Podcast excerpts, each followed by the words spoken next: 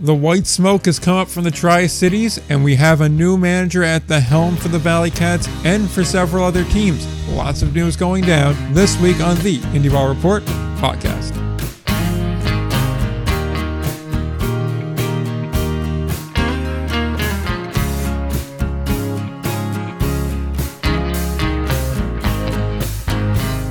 Two hundred and forty-nine. That's the number of episodes this is we have an interview again today. That's pretty cool.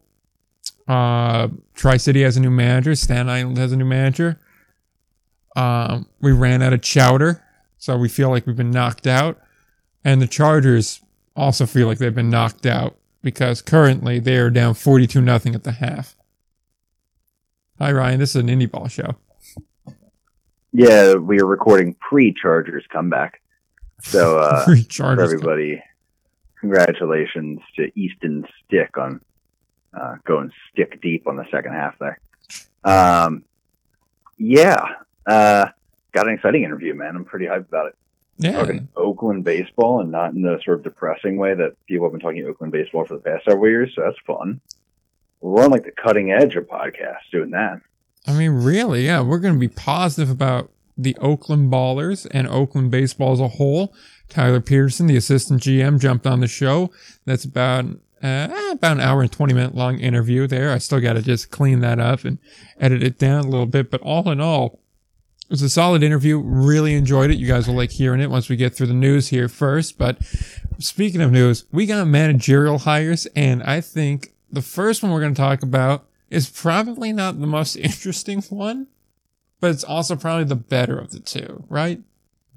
Well, yes, and I am going to side note just to say I love any time that you like reference how long an interview is before doing the editing, so that everyone listening can actually compare if they want and see how much dumb stuff they had to cut out from us just like messing around. Um, so yeah, but I would agree, and I would say maybe I don't know if you said like not it's not like super exciting or whatever. I think I'm kind of excited about it because I think it's an organization that really needs to get this right now. so that that's uh, I think this is hmm. Uh, there's a word for it that I can't quite place, but it was definitely I call it consequential. I think I think it's fair to say, at least in indie ball circles. Yeah, I, I'd say that's pretty fair. Dancing around it because neither of us are saying who it is. It's the Mark Minicozzi going to Staten Island. I would assume is the one you're talking about. Yes, that's actually it. So I'm back on track here. And uh, yeah, no, talking about Mark, uh, I mean, I feel like this guy got some bad luck in that he keeps going to like either one and done organizations or not the most stable situations. I will say, I feel like Staten Island's starting to figure it out. Year one, obviously, not good at all. Year two got better. There was moments where you're like, there's hope here. And now maybe Mark gets to, you know, be on a team that probably will exist the following year. He'll be able to bring in some of his guys. He'll be able to do a little bit more work with it. And all in all, I think it's a pretty solid hire when you consider Staten Island. At a certain point, you got to become realistic about what your current state is. And in their current state, I think Mark is probably the best they were going to do. And I don't mean that in any sort of a negative way, because he is a good manager. It's just, you were never going to get like the guys that we think of as the top tier guys, the top tier options that would have been out there.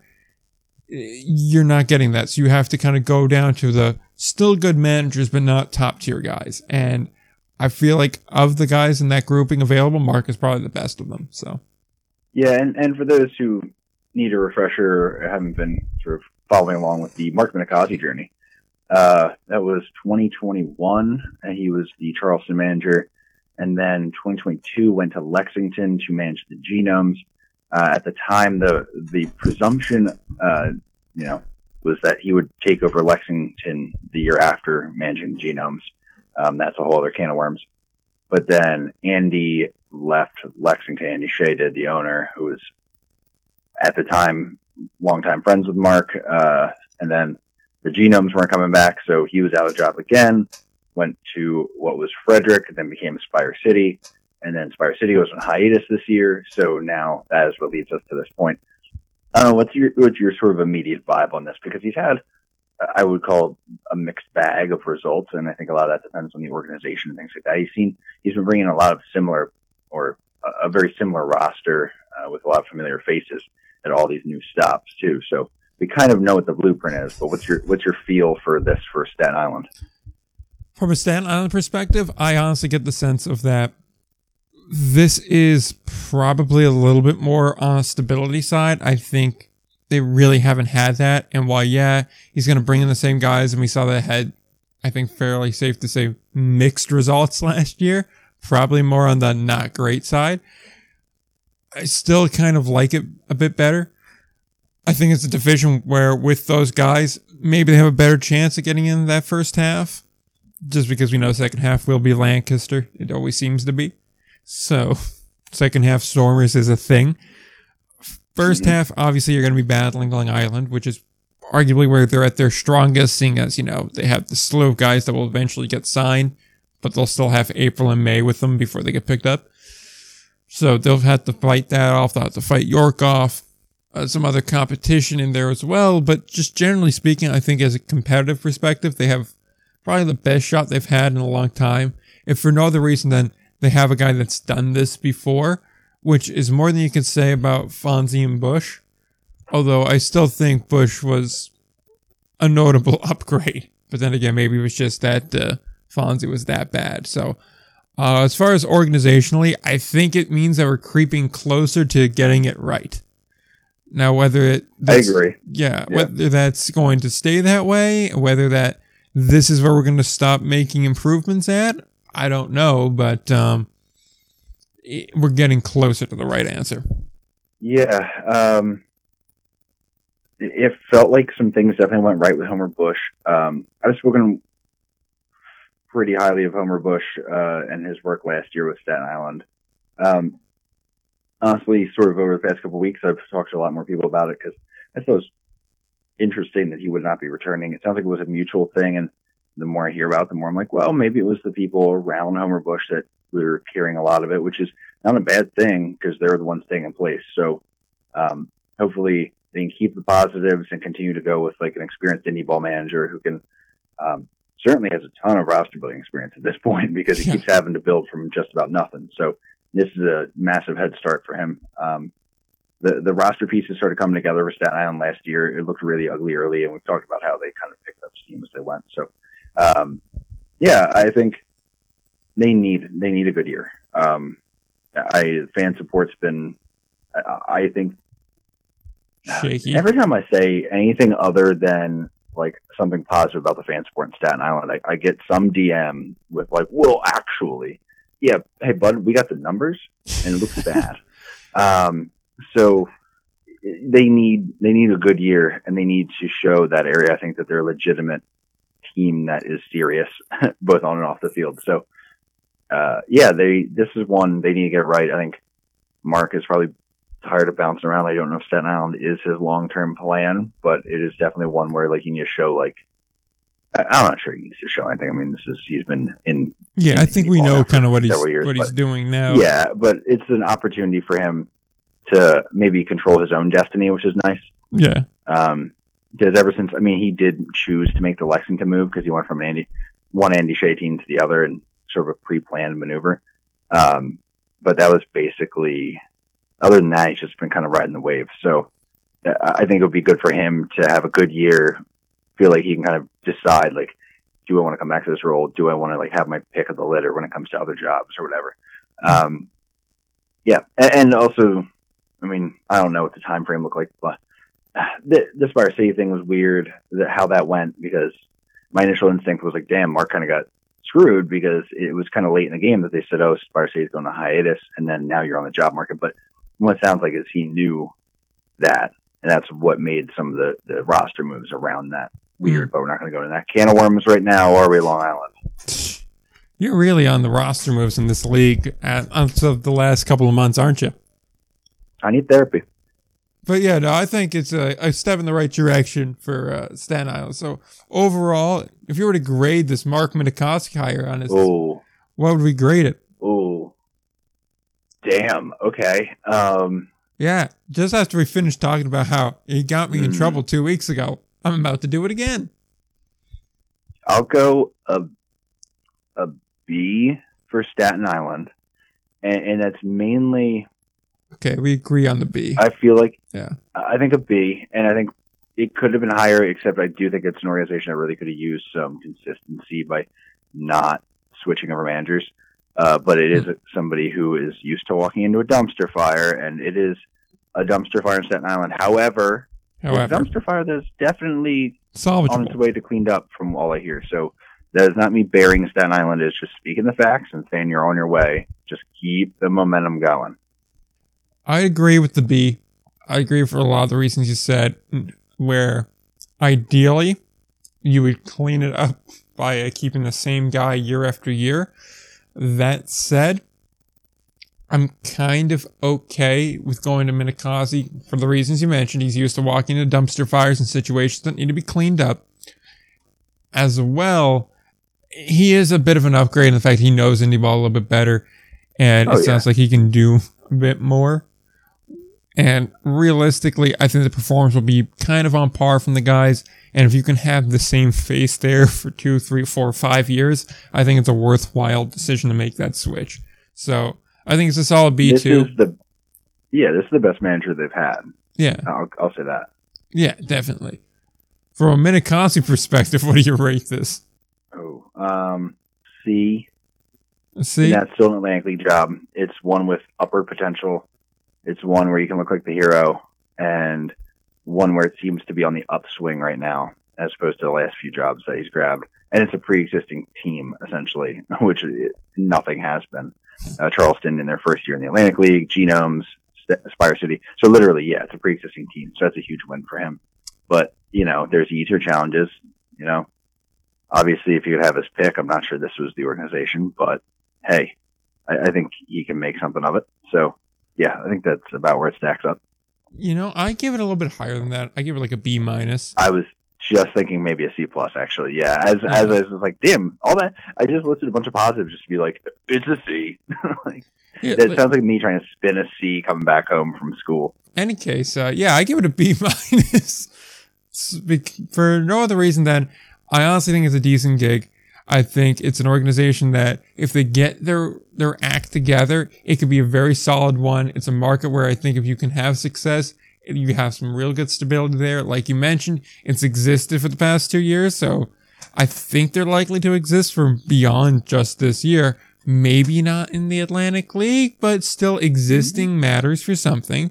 And beyond that, I feel like it's not the worst thing in the world. I think you could definitely make something happen here. So I think it's a B minus. Like you said, it's not like a gold standard position. It's not Long Island. It's not, say, York or Lancaster, but it's far from the worst spot to land in the league. So to recap, I just try to give it like a C, C minus, and then listed a bunch of positives. You gave it like a B, B minus, and we're just like, not the worst thing in the world. We suck at this. Hey, Anyway, we should continue. that's what happens. If you see a B minus or a C plus on a paper, you're like, not the worst. This is good. Hey, as I, as we just went over, that's pretty good for me.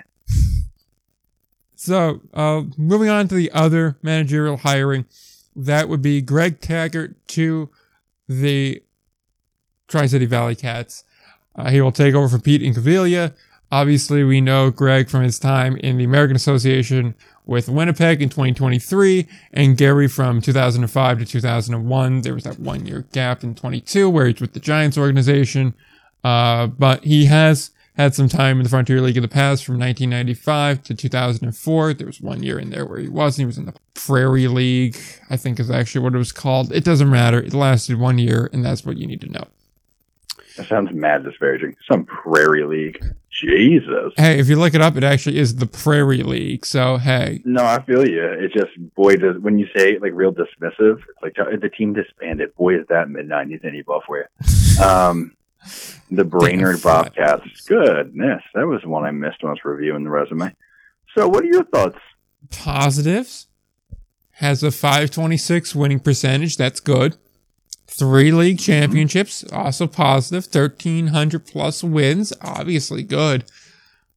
Another positive from this is it's a two year contract with an option for a third year. Mm-hmm. That's it. That's all. Um, like I uh I mean, when I saw it on um, Sunday, I was just like, okay. I think my exact quote tweet on it was, "Oh, just that's a choice. Yeah. Yeah. Um, lace them up, gentlemen." I would say I'm trying to I'm trying to background my feelings on this as well. Um, for reference, eh, my feelings start with the expectation of what Tri City had cooking because they had high high standards on who they even interviewed, who they showed interest in. A couple of people who we expected to be high on the list, uh, experienced indie ball guys with success um, it- it did not even get interviews or have real interest uh, shown their way. Mhm. So it seemed like, all right, looking for like an MLB type of guy, looking for a big name, um, and especially with like the long break, like basically, I mean, the coaching carousel stopped spinning essentially. Um, yeah, so it's it, the expectation was pretty high on what they were going to roll up with, and then uh, going Greg Tagert, like look, we see what they like. They like the experience. Um, Yeah, everybody references the experience, but my the face value concerns I have are the fact that it's been four, well, three years without making a, a playoff. Came in tenth in the American Association 2021, eleventh in 2023. Um, obviously, the Giants didn't like something in the middle there. Didn't make the playoffs in 2019. So it's been six years since he successfully managed an ball team to a winning record. Um, beyond that, and I will preface this by saying, on the podcast, I'll occasionally chirp somebody, but like with the takeaway of like, hey, everyone's got some positives. Um, Twitter, you know me, I'll call out an organization, I'll call out a league, but I will rarely ever call out individual employees and baseball personnel because Hmm. I am saddled with the awareness of how fragile our jobs are. Part of that being personal experience, part of that just having friends lose jobs, having friends uh, see friends lose jobs. It, it is something I stay cognizant of, and especially when somebody I don't know personally. I'm very aware. I uh, Jomboy Media said something the other day on one of their pods. It was like it's like literally a rule there, which is don't burn a bridge before you build it. So like I'm very cautious with the things I say. Like I'll put out you know negatives about something, but I'll preface it with like, look, it doesn't mean anything. Like we'll see. This was probably the only time I have just openly been like, that's a bad decision about somebody getting a job. And that is based on not only the on-field performance, but the sheer number of unprompted messages I've had and unprompted comments within conversations over the past two years that I would say over a dozen individuals have been like, yeah, don't work with Tagert. From the, the style of operating, the control style, the way he interacts with other teams, the attitude he has uh, about himself and about others, the the feel of uh, sort of an entitlement, I guess would be a good way to say it. Um, and, and genuine, gen, generally, we have been over the conversation about what is a manager's role, especially in indie ball, uh, and how in baseball it's really changed to being very much clubhouse management, and how like it sounds dumb, but by all accounts, he's just not for the boys. Like the guys don't vibe with him well. Um, lace him up, getting the boys running. Like it's just not an attitude that is befitting of a professional manager these days. And to see Tri City, who is an organization you and I have so recently spoken highly of, and as like the the city on the hill when it comes to like well run indie organizations, this is one of those decisions that makes you step back and go, "Oh, that's right. They haven't been doing this very long. Like they are still apt to make a real bad decision."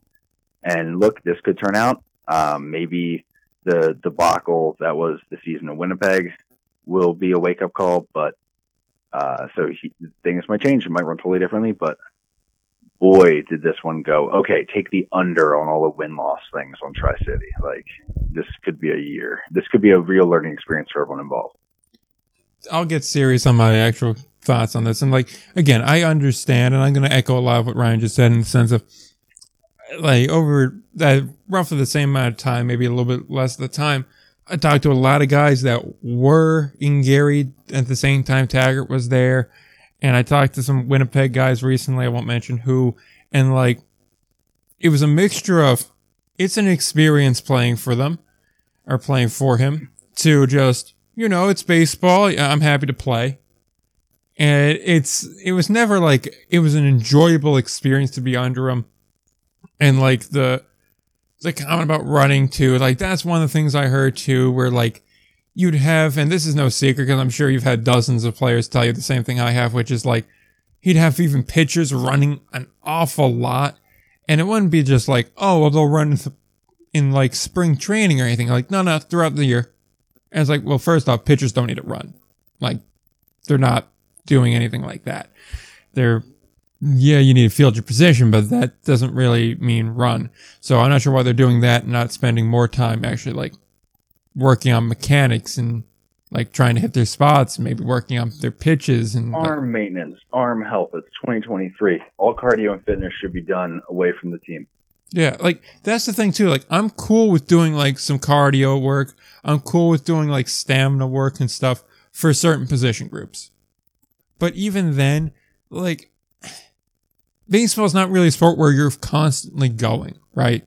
It's more it's it's kind of like the sport of the army in the sense of where it's hurry up and wait, hurry up and wait, hurry up and wait, where you have to be ready for the moment where all chaos breaks loose.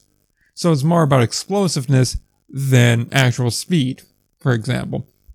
So yeah, I need my center fielder, for example, to be extremely athletic. I need my shortstop to be extremely athletic.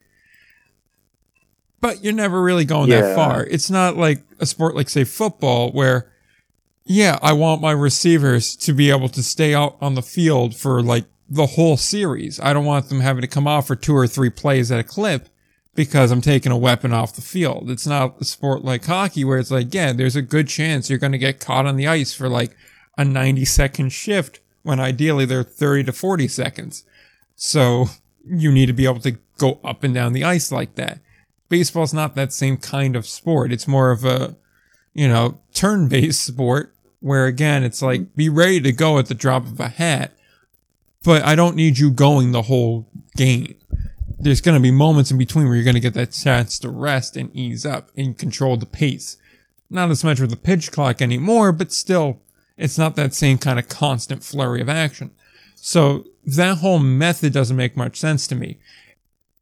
Like, I don't think it's as high where you just go, why would they do that? Because you can see why that is. Like, even despite the fact that since 2018, or really 2019 on, yeah, it's been rough. A 40 win season, a 39 win season, and a 43 win season. Not really inspiring a lot of confidence, but if you look at it beforehand, you have a 59 win season, a 57 win season, a 52 win season, before you get to the first losing season, which is only 10 games under 500, which admittedly not good, but it's also not terrible. Not even 10 games under 500, five games under 500. My mistake. I, and then you got to go all the way back to, let's see, when was this last losing season before or after that? Really, it got to go back a ways. So, to the 90s, if I'm reading the baseball reference correctly and I'm not missing something, he had a non winning season in 2012 and then followed up with a championship in 13. So, like, I get it on paper. If you just look at it like won a lot of games, he's had three really bad seasons, but even still has a pretty sizable win to loss record. Then, yeah, like, it makes sense in that regard. But I kind of view it in the way of you can be a good coach for a long time and you can be an experienced coach, which is what I assume was the driving point behind this hire was that he's an experienced guy. He's been doing it for 27 plus years. He knows what he's doing. But like, there's an expiration date on experience to a certain degree in that the way your career starts and the winning process early on in your career may not be the same at the very end. I remember watching a whole like series on uh, Coach K, for example, and it became very clear right around the mid 20 teens that the same system that worked in the 90s and the aughts was not going to work anymore. So you had to take a different approach to coaching these newer players. And it feels like Tagert's in this position where he's never really changed that approach because it's always worked, so it'll work again. And it's like guys are not really going to do that anymore. And especially not in a time where you have a lot of other viable options in indie ball to go to. And it feels like the excuses you could make for the past losing seasons don't really work going forward anymore, right? Because in 2019, you could say, hey, he came off of two, three strong seasons. He's only like six years removed from a championship, and we're also in Gary. That's a hard place to recruit to. You know, you get a losing season every once in a while. Then 21, you can kind of say like, okay, there's a pandemic effect still. You have all kind of funky travel. It's hard to really see players in person. Again, you can make excuses there. Then 22, he goes to the Giants. 23, he comes back and it's like, okay, well, look, it got better. And, you know, it's his first year in Winnipeg. There's a learning experience there, a Canada effect, although I really think that isn't much of an effect, to be quite honest. And overall, like, you can start making some excuses here, but I just, I get the sense of from what I've heard from players and what I've heard from people in the know that it's like, it's not the hire to make, right? And I always like to point out like this. Like we know the kind of indie ball people and the whole baseball like ecosystem guys that we follow. And I assume the sickos that listen to this show follow a decent amount of the same people. How many people have you seen come out that are in this sphere and openly praise this hire? hmm And I think Yeah, that's and- indicative of something. And also, last point before I, I'll pipe down Yeah. for a while, which is we all kind of like, when we think of like really well ran organizations, we all kind of like overlook Winnipeg, despite the fact that Winnipeg is really well ran. Like they are extremely well done more often than not. And they've been around for a very long time.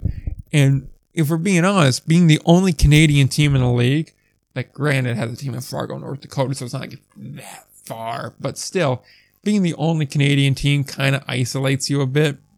And they've had to go through a little bit of an up and down, but they've had a ballpark built for them in the center of Winnipeg. Like, that's a notable accomplishment for an indie ball team. And by all accounts, they are well ran. I know any dealings I've had with them, they're well ran. So you look at it all like that.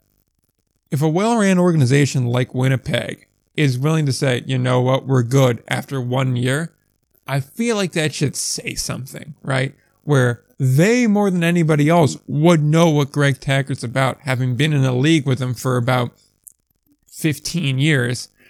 You would think they'd be the ones that would say, like, okay, we know his whole deal, and like, we'll get the results if we think it's there still. But then once they saw how close, they were like, no, this just isn't going to work.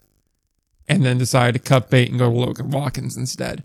So, Yeah, I mean, with all that track record, to have one losing season and then be like, okay, we're out, is something that like doesn't. it's a red it- flag. Yes, and um, I would say because yeah, I mean, talked about the the running thing a bit, and I just wanted Hmm. to sort of circle back to justify some of that because like it's like okay, it's a lot to like Yeah. obsess over having to go for runs. Like, calm it down here. Like, Yeah, like the doing two days for high school can run. football, but like Yeah. what the what the main crux of the matter is there is like it is a long season. There's a lot of long bus rides. There's a lot of time. There's a lot of late nights. It's a lot of time where your rest is limited or it isn't quality. Uh, it's a lot of time at the stadiums, at ball fields, all that. So whenever you see a manager still with professional ball players pulling cardio out, it's like, is that how we're choosing to spend our time right now? Uh, eh, with the assumption being that, yeah, cardio should be done on your own time, like during the season, before the season. You should be in shape. Seasons, like, that yeah, it's You should show up in shape. It's not college guys. Yeah. These are professionals, and we saw that in Staten Island with uh, Alfonzo. Like we've we've seen in a couple other things cited as number one wearing night. Saw it in Lexington this past year. Um, still haven't heard what their coaching situation is, but it's something that always it, it's one of those things where uh, if I'm having a quick conversation and this has happened on numerous occasions and somebody like in the know, like we're just like at something like a, an event or just quick chat, whatever. And somebody wants, maybe doesn't want to say everything, but, or doesn't have time to say everything, but you know, someone comes up to be like, yeah, I had the boys out doing polls. Like, when it's like, hey, what's up with, uh, Alfonzo up in Staten Island way back a couple years ago? Yeah. Uh, and people were like, well, yeah, you know, had the boys out run some polls. It's like, okay. Yeah. Like, got it. You know, like uh, understood completely how the clubhouse works. Um, it's just something to keep in mind. That's we're not sitting here be like, he made the guys run. He doesn't deserve a job. That is crazy. What it is is that that is a a prime and loud symptom of a bigger thing, which I think uh, Winnipeg probably witnessed firsthand this year, and I think Tri City might be about to witness as well Yeah. the, the number of organizations who have made hires and have openly said to me like he wasn't even on our list is eye opening. yeah. And the thing Damn, is, dude, too, this a rough, rough segment.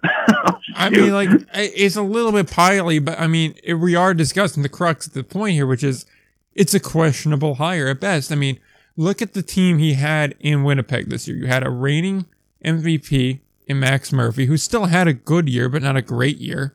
And, well, eh, power perspective, he had a great year. If you go by batting average, he didn't have a great year, though, but, you know. Any case. Dayson Croes was there as a 23 year old rookie, had a very, very strong year in the American Association. Brian Martinez looked okay, but not, you know, what you'd love to see there. And then it kind of drops off a bit from there. But overall, you still had a solid enough team that they should have contended for longer than they did. From a pitching perspective, they weren't, they weren't deep, but they had some guys here. Enough guys to, that again, they should have hung around a bit longer, at least in my opinion. I'm not going to sit here and pretend like Winnipeg was a team that was destined for the playoffs, and because of Greg, they didn't make it. No, that wasn't the case. This was not a playoff team in a league where, you know, 80% of the teams make the postseason. But still, there were good players on that team, and they should have done better than a 43 win season. They shouldn't have been, Yeah. what, the second, third worst team in the league? Like, yeah, second worst. And Gary, honestly, I feel like Gary was better than their record says. Even still, it was a noticeable gap there. So, to me at least, it. And again, I understand his appeal to hire him. It just feels like there had to have been better options. And when Tri City, an organization that we spoke highly of, comes out and is like, we want a guy with MLB experience. We want a guy that is an experienced indie ball dude that's going to be here for a while. To then turn around and say, yeah, Greg Tagert without really any MLB experience outside of that like 55 game stretch with the Giants la- in 2022, if we're going to count that as MLB, which I don't really think that's how that works, is our guy. It's a bit underwhelming from the way they were talking it up going into it. It almost feels like they were planning on going like, all right, we'll go get Backman now that he's open. And then something came up with that to where it fell through. And then they said, okay, well, we need to figure out something here. And Greg was the next best choice on the list. yeah, that's kind of the vibe. And I also find it kind of interesting. You have a San Francisco State grad who is from uh, California, and the most recent indie ball team in California chose to go with an ex major leaguer too. That's just kind of interesting to me. Now I don't know how close, like Greg was in the consideration. I don't think you'd want to go to the Pioneer League, but I just find that kind of interesting. You have a Bay Area dude that doesn't go to the team that's built for the Bay. But who knows? Maybe Yeah, I, I did not make that series of connections, honestly. So that was, yeah, kudos to you for putting some of that together there. Yeah. I, I was just like, oh, also, not to mention, he's actually his hometown is between the Bay Area and Sacramento, both of where the two Pioneer League teams are going. So, Hmm. just saying, like, maybe that's like just trying to find stuff now. Which, if that was the case, then yeah, I I'd own that. That maybe I'm stretching it out a little bit, but even still, I, I just find that to be a curious little oddity. So, yeah. That being said, let's try and just wrap that really quick because all we have is, well, we have two other pieces that we'll get to quickly, but uh, let's try to just wrap it with a positive spin here before we go on to those last two pieces. So, overall, though, I do think while there is a lot to be concerned about, the experience is a factor here. I think that, well, I may not have the highest of expectations going in. I think Tri City still could be a playoff team if for no other reason than the virtue of their division. Because realistically, look at the division right now and tell me which three teams are making the postseason. hmm. Quebec, obviously. We don't even know the rosters yet, but we know Quebec will be there. yeah, you got to assume Jackals aren't making a return trip at this point. And Yeah. honestly, I have some limited faith in Sussex County because they seem like a bit of a mess already. Exactly. You have New England that we're going to talk about in a minute. That doesn't inspire a lot of confidence. Three Rivers that Oh, yeah. Yeah. Uh, you got the yeah. Boulders. Boulders could the, Yeah, Boulders could Boulders I claim- confidence could, could take the opportunity here. Yeah. Uh, if they're they better if I'm them, they better make a move. Yeah, I trust Tuve, Stanton, and all the player procurement development guys there. I, I trust them to get it done. Mhm. So that's yeah, that's two spots right there. That really means like okay, we ruled out Sussex, so it means that last spot's a fight between Tri City and Ottawa. Yeah, and I don't have if I got to pick one, I'm going Tri City. Yeah, Exactly. that tracks. So if this isn't a situation where like in the West, it's like, okay, it's a just an absolute gunfight. So you know, I, I in that sense think that even if they underperform from their past performances, they still are in a position where they're hopeless. Hmm. I'm thinking that through, but yeah, no, I I'm so hesitant after all we said to be like, oh yeah, they're probably fine, but no, honestly, probably are. It's not. Yeah. It's a Like I it's a good time to have a bad year in the Frontier League East. Exactly. Like that's not to say that there won't be some surprises there, but like first year professional manager, whatever the Jackals wind up doing, I don't think they've announced their manager yet. Or To be honest, I'm not 100 percent sure about their manager situation in Sussex. Yeah, that Different conversation. Yeah. Maybe we can follow up on that next week. yeah. So that's three open uh, kind of question marks there. Three Rivers has their own issues. And thus that kind of again leaves you with like, okay, Quebec, Rockland, and then like Bobby Brown's Ottawa team is like the real competition there. And like even the year where they really kind of scared Quebec a bit, it took them getting really hot in August to get the job done and get in and then make that run. And that was just more or less a team that was the hot hand and gave Quebec everything they could handle. And Quebec handled it. So that's not some sort of insurmountable thing. And just to clarify the point on the West, the West, Evansville seems to be pretty much a playoff team at this stage. Schaumburg, again, seems to be pretty much a playoff team in this stage. And then Washington usually is a postseason team. They just had a down year. So you can say from that org that if there was one organization in the West that would find what happened last year completely unacceptable, Washington would be that organization. So don't count on a, another year in the dumps there. So you have that. You have Gateway, who was an extremely strong team last year, and just, you know, the postseason didn't go their way, but postseason's such a crapshoot in baseball that's, you know, that's going to happen. Uh, Joliet, who now has new ownership, maybe that spurs some sort of difference there. Lake Erie, who showed at points in the year that they could do something, but ultimately weren't good enough to stack up. And then there's, well, Windy City, which they're going to keep trying. So, you know, the West would be a much harder road to climb on. I think that's fair. Um, last one I'll say, and we won't even discuss, just a quick answer on this one. Yeah. Are you taking right now to win the East Division? You taking Quebec or the field? Quebec. Yeah, right. I like. I even put that over under at like three and a half games at this point. Yeah, I mean, like they're just like so a, good. a, a three and a half game, uh, you know, gap over them and the rest of the division.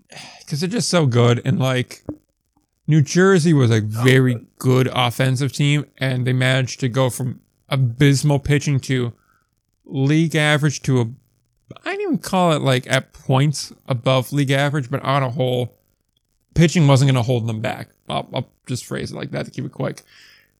And Quebec was kind of like, okay, you tagged us good on the one weird rain delay game. Now we're going to finish this. And then they kind of, you know, took them over in the playoffs. As far as like regular season goes, I mean, Quebec basically handicapped themselves the first five weeks of the year, and then we're like, oh yeah, by the way, we're just about to go sicko mode now. And I mean, literally, I'm a. yeah, I mean, I'm about to tweet it right now. It's like looking at the Frontier League East, the first team behind Quebec that has like that has I think improved at least somewhat, or even held even to last year, finished nine games behind them because Jersey, Sussex, and Tri City all have question marks. yeah, And they got the Boulders finally. Like, damn, dude. yeah, and like, and you know what? Like to help the case here, and again, then we'll actually go into the other Frontier League news story, so that way we don't run too Mhm. long because we have a long interview. Yeah, because I got to wrap this thing. Yeah. Uh, I'm looking at the Tri City schedule right now, and I got to be honest with you. As far as difficulty goes, there isn't much here that says like problems. The one asterisk attached to that is it's assuming New England is not like crazy good. Assuming like our whole previous five minute long conversation holds true, then yeah, it shouldn't be too much of an issue for, for them to make the postseason. Agreed. Yeah. All right. So, uh, other piece of uh, Frontier League news. Uh, Chowderheads. They're no more. Because they've changed their name. Yeah. Hang a banner, baby. Undefeated run for the brand. I'm not sure. They never won a game, though. So, that, that Never asked. Just asked if they lost. fair. Chowderheads got knocked out, one could say, because now they are the New England Knockouts. They have changed the name of the team. Uh, the official statement, which is in the show notes, in case anyone cares to look, cares to read it, you could go there, or you could just go to the Frontier League website. It's there, but we made it easier. You know, go to our website and click the link too. That'd be cool. But uh, in the statement, said, although our soon-to-be fans voted in favor of our team being called the Chowderheads, we heard loud and clear from our partners and others from Boston through Providence and all the way down to Hartford that we might be missing a key opportunity to name our team in honor of our host city, Brockton's storied history of producing some of the most talented boxing, producing some of the best boxing talent, rather, in the world. Undefeated heavyweight champion Rocky Marciano alongside Marvin, or marvelous Marvin Hagler, who was trained by the prolific Brockton boxing trainers Pat and Goody Petronelli, were synonymous with the sport during their respective careers and were proud to hail from Brockton. We would be remiss to not acknowledge that, so we changed the team name so we changed a team name that salutes the city of Brockton, acknowledges its role, defining their careers and dominance in the squared circle. That sounds like a lot of talk for. We realized that the box lacrosse team was going to be a problem. Yo, as like hesitant as I was to body bag the Greg Tagert situation, what are we doing? Like, I'm so sorry. Like, there are a few moments where I will sit back and be like, why are we not running a team, dude? Because we will. We sat here and we are like Brockton. That's a choice. Yeah. And then we looked at the name options and we said, honestly, Chowderhead's kind of cool. Knockouts is probably the best option. Uh, but uh, I mean, you can't possibly do Chowderheads because there's already a team with that name with a different spelling, literally a pro sports team. and I did that in one Google search. yeah.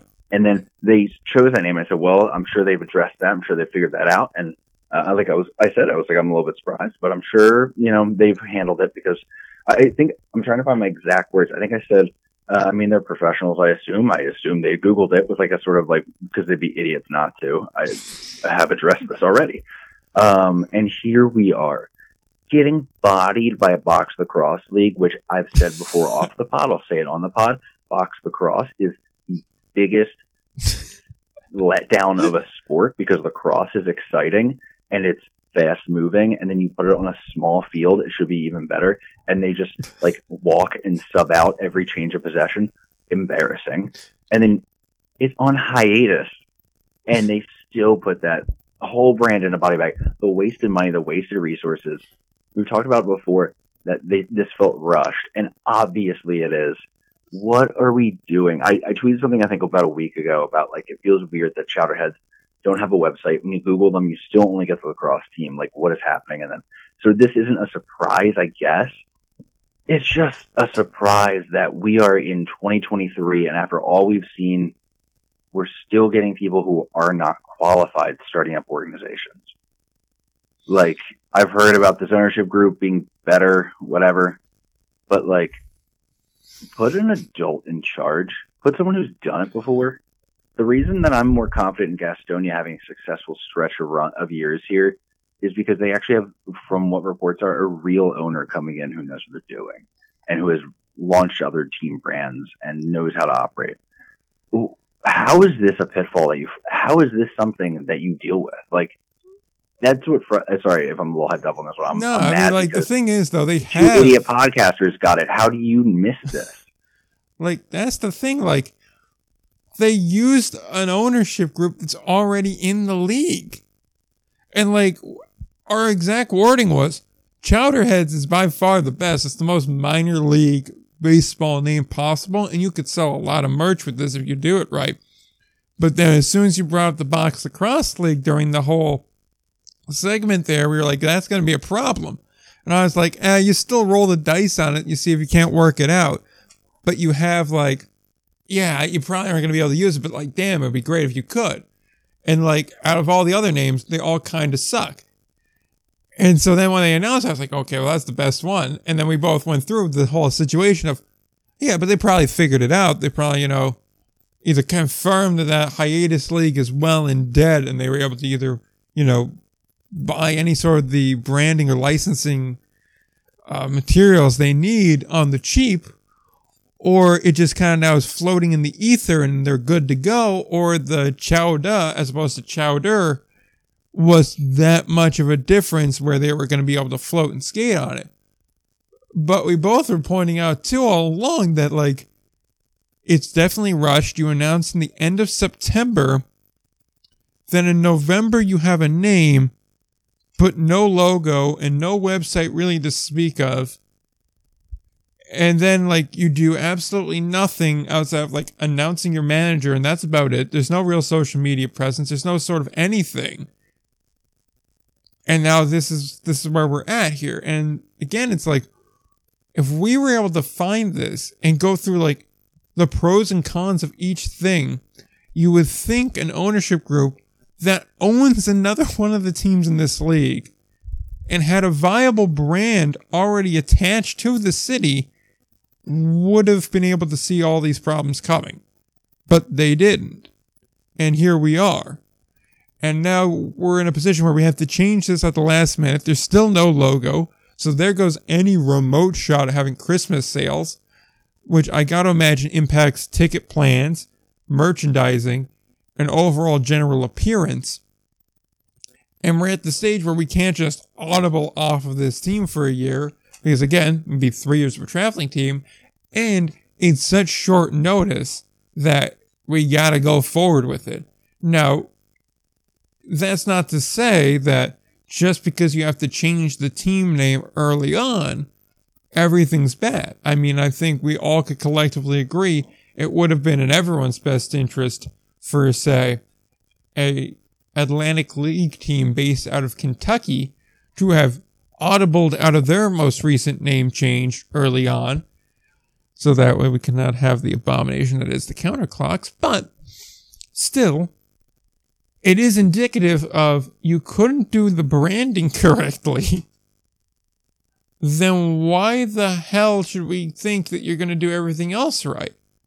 And it also kind of speaks to me here that you opted to go for what's essentially a Can-Am League vet that was coaching D3 ball. Like, I'm not going to disparage the dude for what he's done so far, but like, he hasn't coached pro ball. And There's just, a long tracker track record at this point of failures for guys who jump right into indie ball managing. Yeah. It's just so much to take on, especially when teamed up with a new organization without any internal real real significant internal guidance on how to do this. Exactly. And like, yeah, sure, some of the guys that are running this team, the knockout team, have experience running the Brockton Rox Summer League team, but managing summer ball and coaching summer ball and running a summer ball team is so vastly different from running a professional team that plays international games. Like, just I mean, straight up, the visas alone are a totally different thing. We're about to have an interview air with the person who was the first like employee outside of owners hired by the new team in Oakland. And what do they do? They grab a baseball operations guy. Yeah. With experience. Like yeah. what? I don't know. Yeah. It's just if you can't, it is science. There are a few there are a few mistakes you can make that simultaneously broadcast. Not only are we not good at handling the largest of details, the broad strokes details, we are also not good at handling the small details because we couldn't handle the what it takes for a Google search and some backgrounding and going in the proper order of getting things done. We're assuming that's what the order was. I'm sure if pressed on it ever, they'll be like, no, it was because we wanted to pay tribute to the community and the local boxing history. Okay. Okay. We know what happened here. Yeah. Like, it's just. And it's one of those uh, things, too, where it feels like the original name got announced because they're like, yeah, we're pretty sure it'll be fine and they had a deadline to meet and they were like, all right, just run with it. And if it's a problem, we'll deal with it later. And then it became a problem. Mm-hmm. And it's like, well, boys, if you already missed the deadline, not the end of the world just to kind of ignore it and miss it by a couple other weeks and make sure that all the T's are crossed and I's are dotted. like being two weeks late on a deadline is way, way better than having to just like, reverse course less than a month after announcing your branding. It is imagine troubling. how difficult it is and how many things you need to go right for a successful brand launch, and to like after failed teams in the area to illustrate legitimacy to the fan base, and then have this happen. It's like I hate to say it. I mean, all right, we we ended the last talk on a little over under. Um, and a little bit, what do you think? Do you think in three years is there a team? Uh, so we'll say off season after 2026. Is there a team in Brockton, Massachusetts for the Frontier League? Opening day 2027 is their team in Brockton? Correct. Yes. Okay. Yes. I'm inclined to say yes, just because I think of it like this.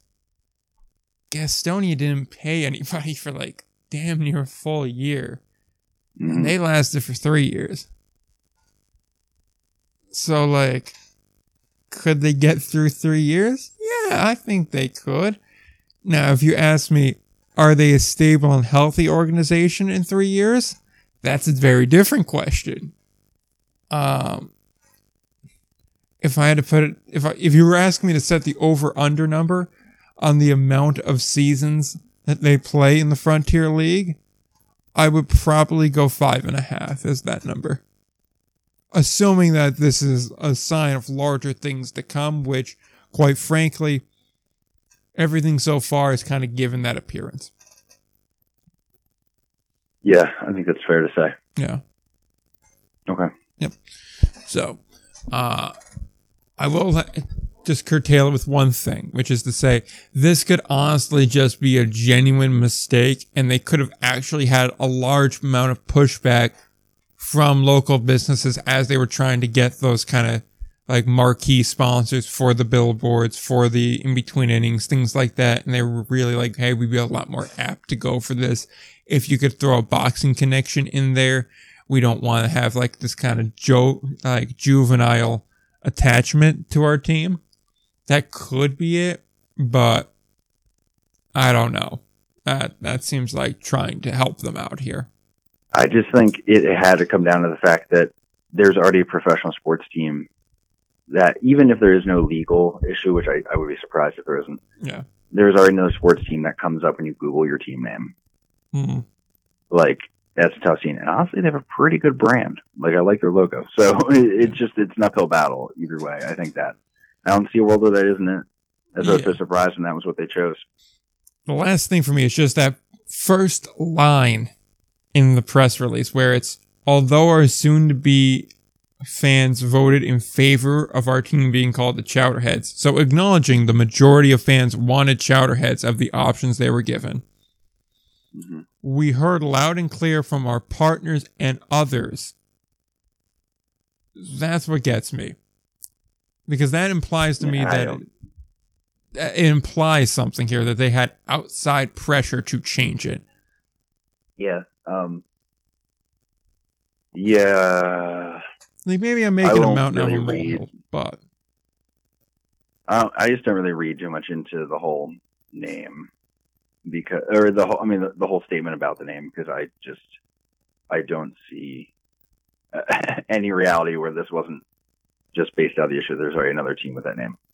I mean, like that's the thing, though. I think that's entirely it, though. That they are the others. Yeah. Okay. Fair. Yeah. I see you. Okay. yeah. My bad. like I feel like that's their way of kind of like casually putting out there like yeah you know uh, our legal people are telling us that maybe we should reconsider this. And the others in the community are saying hey until you have that legal thing about the name cleared up we can't make a financial commitment to you because we don't want to have ourselves attached to this.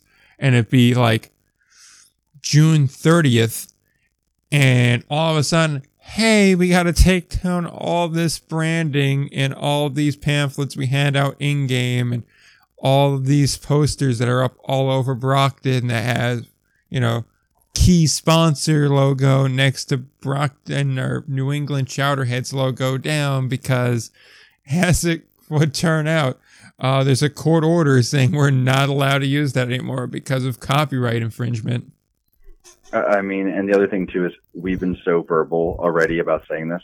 Yeah. And I've seen a couple New England Chowderhead, I'm sorry, New England Knockout uh, staff Yeah. members. I genuine mistake on that one. Yeah. Uh, that are actively on Twitter during the same window, and none of them, even in our DMs, Yeah. dropping a correction or an FYI. It's it's one of those things too. Yeah. Where it's like, I mean, we're basically putting out there like, dude, this is what happened, and for the, no one to even be like, actually, and like even try to sell it, it's kind of like, okay, Yeah. yeah, I think this is we're on here.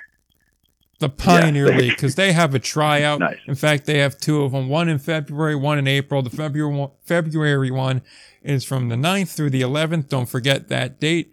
Uh, and then the other one is from April 16th through 18th. First one is in Davenport, Florida. Second one is in Scottsdale, Arizona. There'll be a 12 person draft at the end of the camp.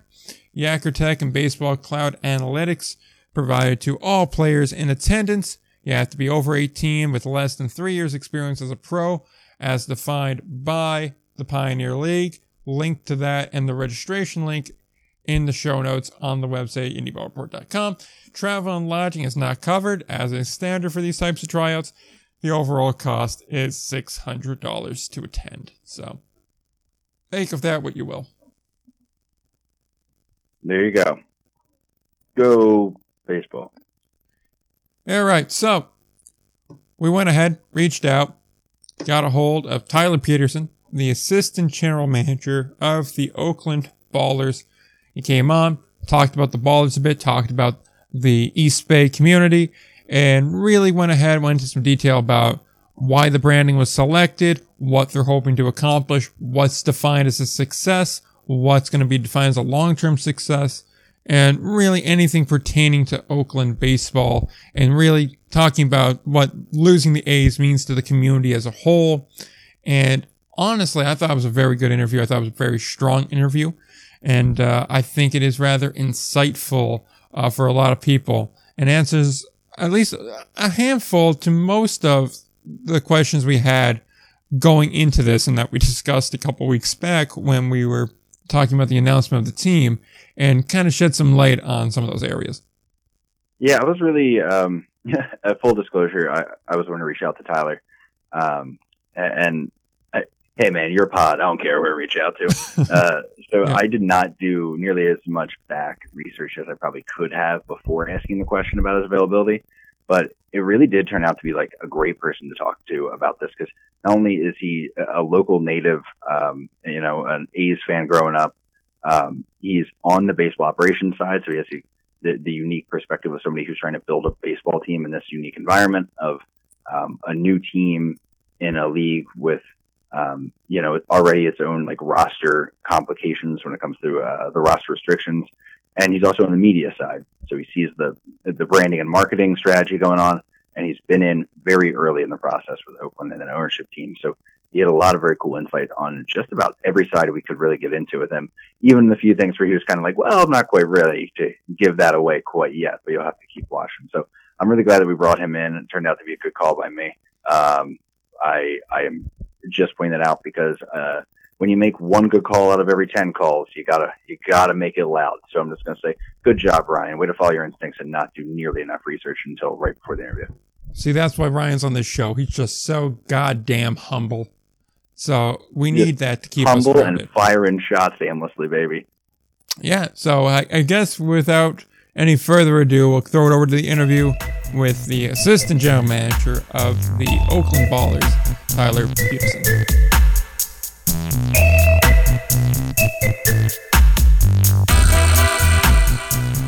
This week, we welcome someone to the show that is no stranger to the Pioneer League it is the assistant general manager of the newest Pioneer League franchise, the Oakland Ballers. Welcome to the show, Tyler Petersen. How are you doing today? I'm doing well. Thanks for having me on, gentlemen. It's yeah. been uh, it's been fun to interact with you over the years. Nice to finally sit down. Yeah, appreciate you taking the time out of your day to come on. Obviously, very busy time getting a team uh, up and running. And uh, yeah, I'm sure we're gonna have a bunch of questions about uh, Oakland, the team itself, and uh, everything in between. So I guess we'll open up with the, the obvious question of what was the draw to bring you from uh, Rocky Mountain to Oakland? Yeah. So I was approached by our owners, the Oakland owners, yeah. um, right at the conclusion of the Rocky Mountain season. So okay. I was with the Rocky Mountain Vibes. Uh, I was working as their director of baseball ops, um, and we had a really successful season um, with a great group of players. We made the playoffs for the first time, best record, best winning record, um, or sorry, first time with a winning record during the season, and we got bounced from the eventual champion Raptors. And yeah. pretty much right after that, like the next day, um, I got a call from Brian, who's one of the two uh, co-founders, and he was telling me about this idea. I knew I had heard that it was, you know, sort of being bandied about in in different operator meetings. Yeah. Um, in fact, the first time I remember I had uh, we have these weekly operator meetings in the Pioneer League. I missed one week um, late in the season, and I jumped back on, and someone was talking in the meeting. They're going, "Well, you know, with Oakland, blah blah blah," and I'm like, yeah. "What are they talking about, Oakland?" Yeah. And to me, I thought they were talking about like Oakland County, Wyoming, like someplace I had never heard of. So I I text my GM and I go, "What do they mean by Oakland?" And so he's like, "It looks like it looks like they're talking about an expansion team in Oakland." And the first thing I thought was, "Good God, the bus rides," um, yeah. which actually will not be a problem because we will not be making any bus rides um, out of the state. Okay. You'll be flying, but yeah. um, I was approached by by them, and this is where I'm from. I'm I live in the East Bay. I'm, I'm a lifelong A's fan uh, lifelong Bay Area sports fan, yeah. and this this is my home. So it was an opportunity for me uh, to come back home, which is great in a you know a full time capacity. Um, and the the more I had a lot of questions, first of all, because I I didn't know who the founders were. I later found out that they're both guys who are from the East Bay, who are A's fans, who are doing this um, almost you know in, being inspired from the sell movement with what's going on with the A's to start a team. So I understood the the vision as they explained it to me, uh, the scope um, that they wanted this to be something that uh, would be in Oakland for a long time. And for me, it was a matter of, well, this is an opportunity for me to affect change in my community. And not knowing how I felt about a new team coming in because uh, the A's haven't officially left. And yeah. if there's anyone that can screw up what's happening with the Vegas negotiations, I would trust the the brain trust of the A's to screw it up. Um, so who knows? But I knew that listen, this was going to happen with me or without me, and I thought this would be something I would want to be part of, something I could influence, and, and like I said, have a, a positive impact on my community as being part of this. So that's how I got onto the project, and officially I came on October first.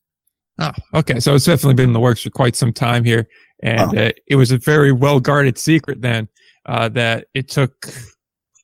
Yes, probably till like two or three days prior to the announcement for us to even find out, like, okay, there's going to be some sort of major announcement from the Pioneer League on Tuesday and like we I was fought hard to find it. I was yeah, very was, impressed with the amount of people that were involved and had to be involved beforehand to make sure the launch was success, and for everyone to kept their mouth shut. Um, it was really amazing that that everyone sort of kept it under wraps. Um, so we got to have the kind of impact on the announcement that that we wanted. Yeah, no, it it definitely worked out because seeing the community involved, local government involved, everybody involved in it, it really made me think like, okay, this has a really good chance of succeeding. If you have local government on your side, you have obviously a large movement behind it. That's always a really solid building block to go from.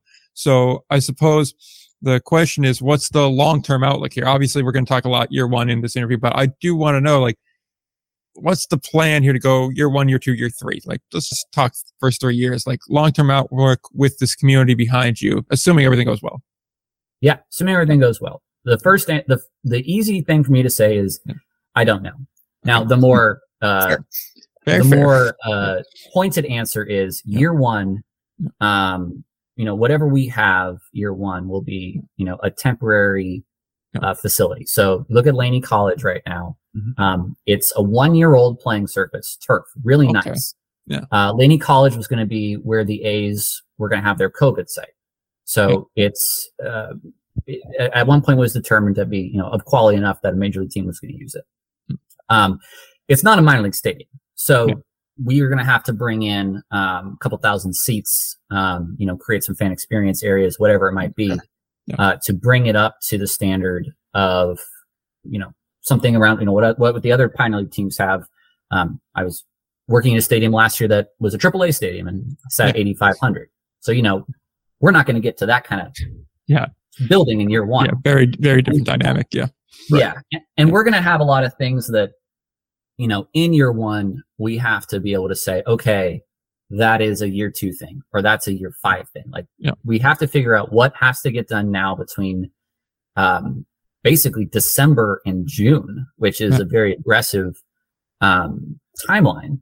Um, but we also have folks who are very aggressive themselves and wanting to get this done and, and having that support um, and you know the thumbs up from not just the local community but the local government and everyone that we have to sort of check yeah. off and, and, make sure everything works.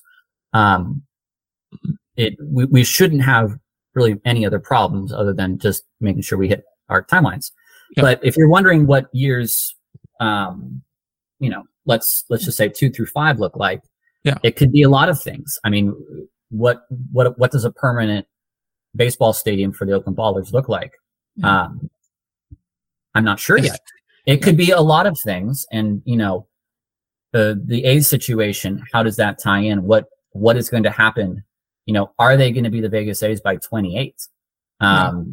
They right now, that's the earliest they can have a stadium done. Yeah. Um, what what is there, you know, at least in the Coliseum? I mean, there's a lot of things we could talk about as far as you know what things look like right now. Luckily, I don't have to think about that. Yeah. Um, so my my main issue right now is putting on uh, the field a, a team that um, yeah. that we want to win a championship in our first year, which is a long, uh, a, yeah. a, tall ask anyway. Yeah. But for the folks who are going to come to the game who are used to Major League Baseball style of play, yeah. we want to try to get as close as we possibly can with how we recruit. Okay. Yeah, I definitely want to get into that player end of it because I do wonder, like, being in Oakland, kind of being far away from some of the other divisions, or all the other divisions and teams outside the one sister team that's going to be coming in there.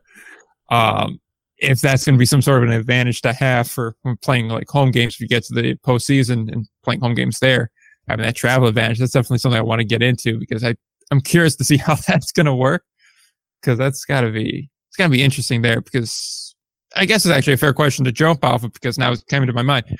Are other teams, and this may not be something that you're really able to answer, but are other teams able to fly into Oakland? Because I assume flight's going to be the main option here for Oakland traveling to the other teams on their schedule that are not the other California team. Yeah. Mm-hmm. I think this information is out there um, okay. in order for this to work. That yeah. you know the other teams fly. have to yeah. fly in, and that yeah. this is part of you know when you talk about an agreement to have a team in California, what kind of associated costs come with that? Um, the ability to make sure teams can come here um, is something that that you know falls to us as something we need to, you know, make sure that can happen. Um, I think you saw with the Pioneer Leagues Pioneer Leagues announcement yeah. that they are um, looking at a Pacific West division. Yep. And that is something which I don't know how long it will take for that to become a real thing. But, you know, in, in that scenario, um, there would be less flying in, you know. Yeah. Uh, but for the first yeah. year, um, we are going to be playing a lot of games in California, that's for sure. I think if you look at our schedule, we have 30 games against uh, Team 12. And I got to be careful, yeah. just keep saying yeah. Team 12 when I'm talking. Yeah. Um, but we are going to make, I believe right now, five uh, flying road trips. We're going to bring in um, probably about the same five or six um, away teams to here. Now, I think there might be a team or two that will elect not to fly. I, am not sure why um, yeah. because you know I, yeah. I, don't see why. But um, I, yes, the answer is yes. The, yep. the other okay. team will. Be. All right, so that that must suck. If you have the jet, if you have jet lag and then have to go play a playoff game afterwards, that's going to be fun for some teams. But well, I think if you're talking about competitive advantage, the one yeah, thing that I think yeah. that we have the competitive advantage over is we play at sea level. We don't play at oh. If you think hmm, about Rocky think Mountain, yeah. Rocky Mountain 6531. It's seven feet hundred higher than Coors. And that was something which, when I was thinking about building a team, I took into consideration.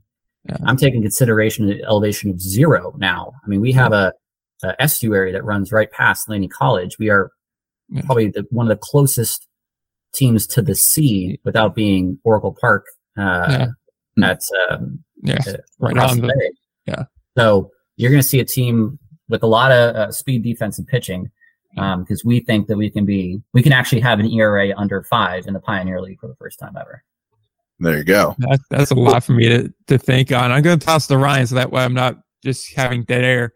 So Ryan, why don't you take it from there while I chew on a Pioneer League team that's at sea level? Yeah, that is actually a very interesting thing to point out. Uh, my number one thing that I was thinking about with that was uh, I, I, did get a lot of feedback from guys on other clubs talking about, uh, y- you know, they're excited to just they know for a week they won't have a bus ride, so that's a win for them. So it's you know there's some benefit for the teams traveling to Oakland, but um, also it's interesting. I, I, thinking of the selling point now of a, a practically long plus ride list season in the Pioneer League if you're playing in, on one of the California teams. But that's a different conversation entirely. What has piqued my interest is that Pacific West division that you're looking at. Um, how much is already filled? Like, how is that going to work this year? Are you able to talk about that, or is that still sort of being kept under wraps for now? Because um, uh, I'm thinking, is that getting its own section of the standings, or is that sort of playing within both divisions? Because a two-team division does seem like a a, quite an arrangement. So I'm just fascinated how that's going to work from a baseball perspective. Well, I think what that that that is a uh, that's a future project. I think is what is what the, the league's okay. Yeah. Okay, I wasn't sure because I'll be honest, league's Wikipedia already's got penciled in that that West, so I wasn't sure how soon they wanted to get that into uh, sort of effect. But Well, I think you're Uh, looking at the first two teams now. Um, Yeah. And then if you're, you know, let, let, let's, let's talk conjecture. And I can talk about this freely because the great thing is I don't know. So I can, you know, Yeah. I can say things and, and not get in trouble for them because I don't know if this is what's going to happen or not. But, um, you look at the West Coast, you know, if Oakland, Team 12, you know, are successful, um, and I don't even know if it necessarily is predicated on on our success, but uh, that Pacific West Division could be, uh, you know, four to six to eight teams only on the West Coast, and therefore not necess- ne- necessitating flying travel to the mountains.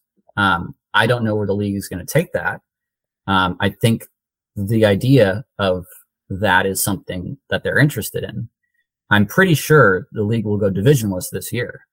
Um, Okay. with 12 teams. That that is my my current understanding. I don't know if that is Okay. You know, that makes what what what is happening, but my current understanding is that we're going divisionless. Okay. Okay, that does track as again. I'm Yeah. far, Well, we, way too far back into the baseball logistics than most well-adjusted humans would want to be. But I was thinking about how Yeah. are they going to because they can't split the two teams out of the same division, so it would have to be some Yeah. serious shuffling if they were to go that direction. And part of it, I was like, maybe divisionless, but I don't know. The uh, that that would make sense. It's fascinating. The I know you ref. I was gonna say I, I know the, the the the three division scenario has been bandied about as well. Um, Yeah. I whether whether it's you know my own you know being too much into my my books and my work that I should know, or I just don't have the most updated information available to me. Um, I know that both the three division uh, setup was talked about, but you know to maintain the halves, that's a little bit harder to do. So we are going to have the halves system, and it's a system that works well. And so I think, from what, everything I understand, not like this is any big breaking news if it's not out there already, but I think the a divisionless setup is what we're looking at. Okay. Hmm. That actually answers multiple questions. So, hey, nicely done with that one. Uh, whether that was breaking news or not, I Yeah. appreciate the clarity there. Uh, you mentioned a couple times already, like, you know, if there's a successful year one or assuming all goes well, um, what, you know, when, when you sort of uh, game this out, what does a successful year one look like? What, what, both in, you know, is there a set of goals already established or you know some boxes that they're you know the organization's hoping to check. And from the baseball uh, operations side how much does that involve you and you know putting uh, at least a product that is recognizable to people who maybe haven't seen indie ball uh, at this point? Uh, just there's a lot to be balanced there. So i'm wondering really where the priorities lie and how much weight is being put on certain things. Uh, I think success for Oakland um, is success for Oakland, right? Mm. So if the city succeeds in our first year, if the fan base succeeds in the first year, then we're going to succeed. Um, we have, you know, great community partners. We have a great uh, team, which the Oakland Roots are a soccer team, which also played in Laney College um, for a number of years, and they're very community centric. Um, a lot of the notes that they hit are ones we similarly want to hit. I've been to Roots games; they're they're a ton of fun. We want to bring that same kind of atmosphere um, that fans are used to from something like that, or really from the Coliseum to our ballpark. So, if let me put it this way to you, I- think we know what the financials are going to look like after year one, and we're okay with that. And and our Hmm. success is not predicated on on the dollars and cents. Okay. And we're not listen. We're not really in the dollars and cents game. If if you know, if it was, you know, both of our co-founders are from the East Bay. I'm from the East Bay. Don Wakamatsu's from the East Bay. Our managers from San Francisco. Uh, our um, some of our uh, part-time employees are from here. We're all invested in, in making this a success for the community, um, and that'll come into its um, come into ways like uh, youth baseball programs, other things which you don't normally associate with independent baseball. Um, we want to operate this differently than I, I think more along the lines of, of what a major league baseball team does with community partnerships and, and, and things along those lines than what an indie ball team does. And if our co-founders were two guys who saw Oakland as, uh, you know, a, a great opportunity to put a team there to make money, we probably wouldn't succeed, right? If it was just two guys who aren't from the area and don't really understand how this place works or what people want. But they are from here. They are part of, you know, the, the, the bigger, um, I guess, movement you can say within Oakland baseball. And we've had baseball here since the early 1900s of the Oakland Oaks. And we're trying to, you know, continue the legacy of baseball in Oakland. Um, and there certainly is a narrative around Oakland, whether it's baseball or politics or however it gets into that, that we want to push back against because we don't think it's fair. Um, and we do think that this city uh, is a is a it's a very prideful city with a ton of culture. There's more languages spoken in Oakland than any other uh, single um, uh, area in the United States. So we we want this to be uh, successful for the community, and if it is, I think that speaks to long term success. For me, we have to win. We have to win Right. because we don't. it's it, you know, one, I'll beat myself up over it, which, uh, you know, I'll hate to do, but, um, we have a community that, that is dying to have something to cheer about. Uh, and as an A's fan, I'm used, almost used to losing now in the last couple of years. And a lot of folks are used to losing. Um, we want folks to get used to winning. This is, you know, a, a place where our parents grew up with the A's winning three straight World Series, being in the playoffs every year, the Raiders always in an AFC championship game. That is the Oakland that that our previous generation was used to, and that's the one we want to bring back.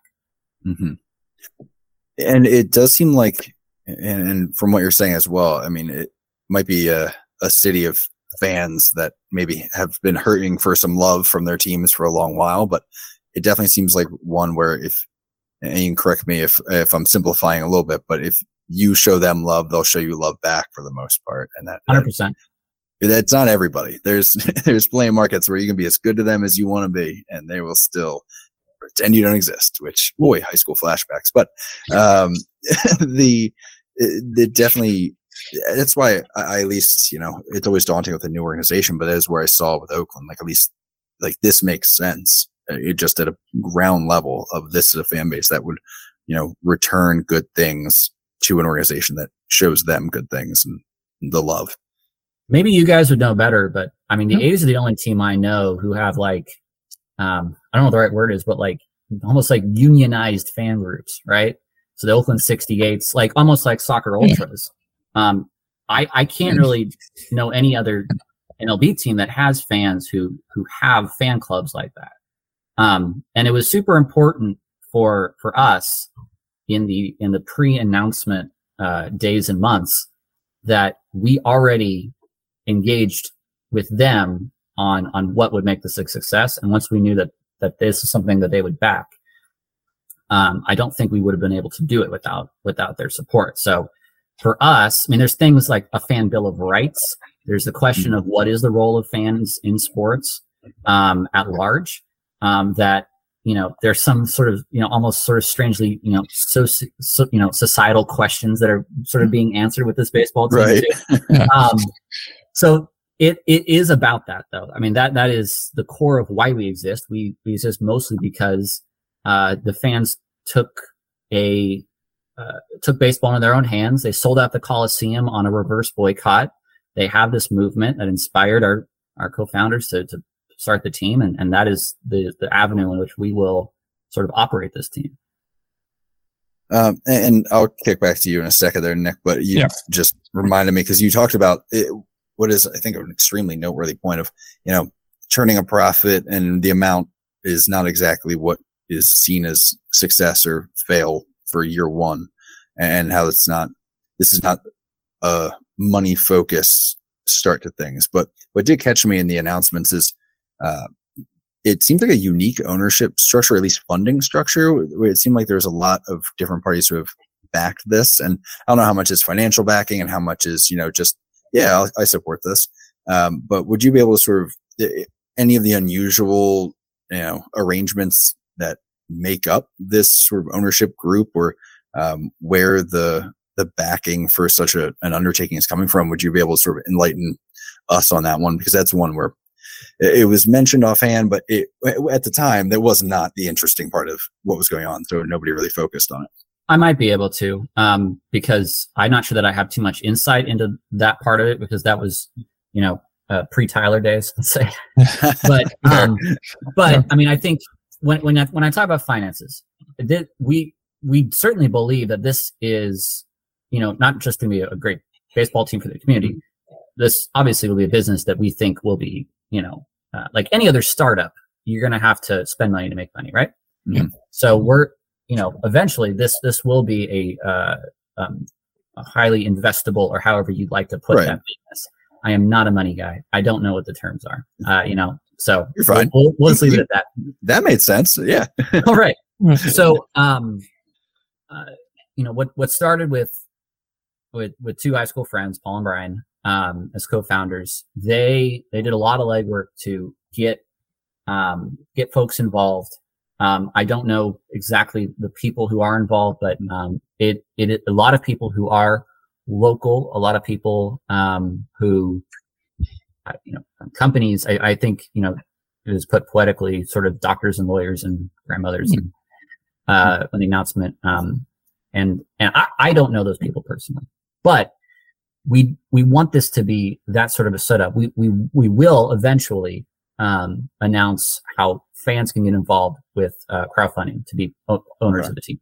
So these are the things we want to do as part of this. Again, giving fans um, and folks who want to be involved in that kind of capacity, the ability to be. Interesting. All right, that's definitely going to the unique side, but I, I like that there's at least while there's an understanding that year one might not be the year where everyone's like, look at all the money we've made. It's more of a year of investing in the community and what's going on. That this does seem to be structured in a way where there will be a successful business as well with this baseball team. Absolutely. And I think the, the real point I want to make is if, if we were concerned about how much profit we were making in year one, then I think we've already failed. Um, mm-hmm. because then I, I think if we would not be true to what we are trying to do. Um, and I think rather seeing it as the reality and having actually having guys, you know, Paul and Brian who have had very successful careers, who have done startups, who have, you know, started and sold companies and all this kind of stuff that I don't understand. Um, and they, uh, I was, you know, it's funny. They, uh, I was their first hire, which, which, you know, I was very honored about, but, um, they were told more or less from the league, make sure you get good baseball people in. So mm. apparently I was a baseball person, which I thought was, uh, funny, okay. but I, uh, you know, they've entrusted me and Don and Micah to handle the baseball.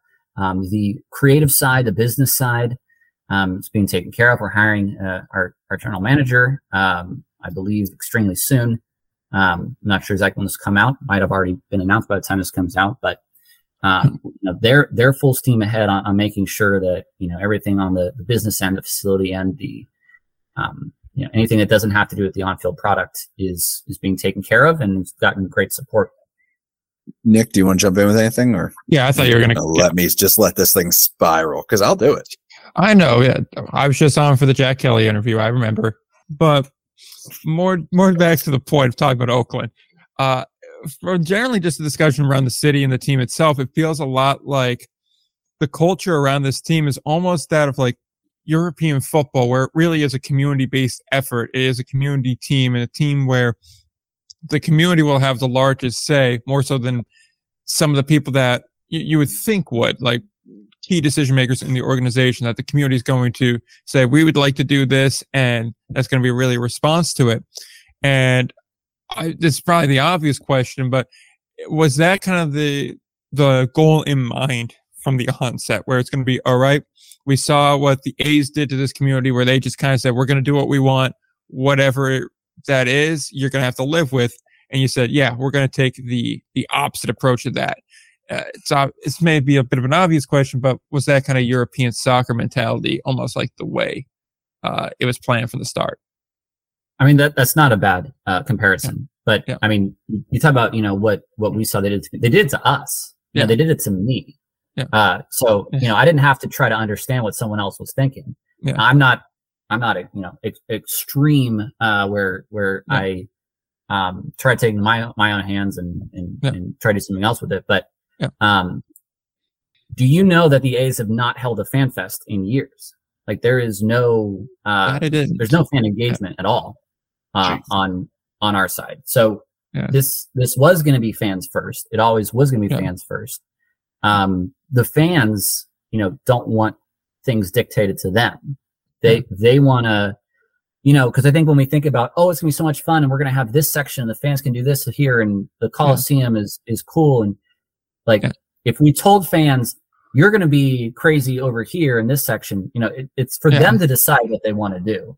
Um, when we talk about like when you talk about European soccer ultras, those kind of fans group, the Oakland 68s, like that that is our version of them. Yeah. Um, so if you're asking, is it going to be like that? Yes, I think so. Um, okay. Have you guys ever been to the Bay Area by any chance? I have not. I can't say I have. No. Okay. Not for any time other than like work, essentially. Yeah. Didn't get to experience it. it. I mean, we are, you know, among other things, like I was saying, the, one of the biggest melting pots in the country. You know, we have a lot of uh, cultural pride out here. We we love things that, you know, we can support that support us. Um, you know, we've got. Um, I grew up with, you know, a ton of folks um, demographically that you know I've lived in Idaho and Colorado the last couple of years, so yeah. those have been big changes for me. Yep. Um, and you know, servicing a, a, place like Oakland and, and building an organization around Oakland is it, really different the way you want to structure it. Um, it is it's more than just a, a, family night out. It is actually something of of civic pride for for A's fans and for and now for Bees fans. Yeah, I was gonna yeah. say it's a real. That actually kind of brings me right into my next question was how was the uh, branding really decided? I'm not sure uh, how much you or when the branding was decided on. But Ballers always just kind of struck me as an interesting name. It's not really what you'd expect from a from a sports team to necessarily be called. I imagine there was somewhat of a desire to be able to have that kind of shorthand, like athletics is A's, ballers is B's. I imagine there some thinking like that that went into it, but I'd be curious if uh, you knew anything about the decision process for branding wise. Uh, if you could go into that a little bit. Yeah. So I'll say first for for the um, we'll start with the name. Yeah. So the name um, is actually a personal story for for Paul Paul Freedman, okay. one of our founders, um, and Brian as well. Uh, they they were toying around with the idea of of bees. They they sort of had the idea of that um, from everything that I understand from what they've told us, and and there's actually a couple articles out there that that go into this, but I'll I'll just tell it again here. Um, Paul had a friend, I believe his name is Bobby Winslow, who uh, he grew up with and passed away uh, right after college. And so okay. uh, he had always called himself a baller, and Paul was telling us that he referred himself as a baller. So yeah. um, Paul's actually named the team in his honor, oh, um, and it it's sort of very well tied in together with the fact that if it was going to be the ballers, it could also be the bees. Um, so it's got a personal touch for Paul. It's got um, a obviously a very recognizable community uh, touch as well. Um, as far as the the branding around it, um, we've got a, a, great designer. I don't know if you ever seen the Warriors town jerseys, um, which yes, were I have, yeah, mm-hmm. black with the yeah. tree. So yeah. that was designed by a guy named Dustin Canalin, who um, we uh, we got to design our our bees logo. So okay. you know, it was someone who uh, knows the area and understood what what we're trying to get out of this. And so that's, that's where all of our branding comes from. Otherwise was, um, one of our local, um, sort of big time designers around here. So, you know, it, it's funny because on launch, I was expecting about, you know, half people to say, Oh, this is great. This is awesome. About half to say, you know, this is not a major league expansion franchise. What do I care? Um, and really, it was really like 98 and a half to one and one and a half of okay. this is awesome. And then some guy who I also understand who's like, yeah. Hey, this, I don't want a minor league replacement. And that's yeah. fine. And I think, you know, the, the, the, what we're trying to do is serve two kinds of people. One, the folks who have now rejected the A's because the A's have rejected them. We, mm-hmm. we can be a new team for you. And also those folks who see kind of like I do that, that A as a, as a family crest of, of growing up and going to games and, you know, doing it with your dad or whatever it was. And you can't really let that go. Well, what we're asking is just for you to make space in your heart for another team that, that loves you back. Yeah. Uh, yeah, I definitely get that. Still, I, I get that sense of having your team kind of gone and then going through many, many years as a Met fan of incompetent ownership and management. But, you know, Ryan, the Phillies fan, is shaking his head going, yeah, I enjoyed those years. But regardless. One thing, actually, yeah. if I could jump in, one yeah. thing I find funny on that note is yeah. when you look at the Bay Area, there's only one team in its history, really, of the current teams that was born here, and that was the Raiders. Everyone else is some, you know, from somewhere else. Giants from New York, A's from Philly, then Kansas City, Warriors from Philly, Sharks, Minnesota North Stars. I mean, whatever it might be. That the Raiders were sort of only the ever Oakland team. But if you want to talk about um, how much each one of those teams means to the area now, yeah. um, it's like ripping out the New York Yankees to us if we were, they were going to move to Hartford, Connecticut, or something. But this it's that kind of same feeling now for us. Yeah. Yeah, and I, yeah, because realistically, it's not like geographically that far, but it's also far enough where it's not your team anymore. It's discernibly not your team anymore. And just the process is really the heartbreak there. And I guess the heartbreak is really what's still generating the emotion that really makes, you know, the response you've gotten so potent uh, to the announcement of the ballers. Yeah, I think you see one, I think you see the fans reacting to something that, hey, this this is something that'll love me back. This is something that I can grasp with both hands. Uh, I'll give you guys just an idea of how a fan feels because I, I am that fan. Yeah. Uh, my, the last A's jersey that I have with a name on it is from I think 2011. It's Josh Willingham. He was there mm-hmm. one year. Yeah. Uh, he put up like 20 and 100. I thought he was going to resign and be with the team for years, and it turns out he wasn't. Um, but that's how long it's been since I've been able to buy a, a, jersey with a name on it back with any sort of confidence. So fans want something they can hold on to. The second part of that is, um, I think with what you saw with yeah. how many articles were written about the team, hmm. that I kind of get the feeling that whereas most journalists need to be hmm. objective, there are a lot of people out there that wanted to write a positive story about Oakland that really wanted to um, jump on this news in the light that, and I, this is conjecture, they weren't really feeling the A's going to Vegas and, and seeing this story as a positive story for Oakland was something that they wanted to write about. So, you know, for any of the of the dozens of, of, articles that got written about us on launch, um, I was surprised with both the fan outreach but also sort of the the national outreach and the international outreach. Um, yeah. There's a all of a sudden there's a, a, Spanish Ballers fan account and a UK Ballers fan account, which we didn't create. I'll have you know. So uh, it's, been, it's been really fun. Yeah. Is there any German counts yet, or is that still uh still far? Not out? yet, but I will be able to use my college German to speak to them if if they so choose to um, get involved. Oh, that's huge that's, for the squad.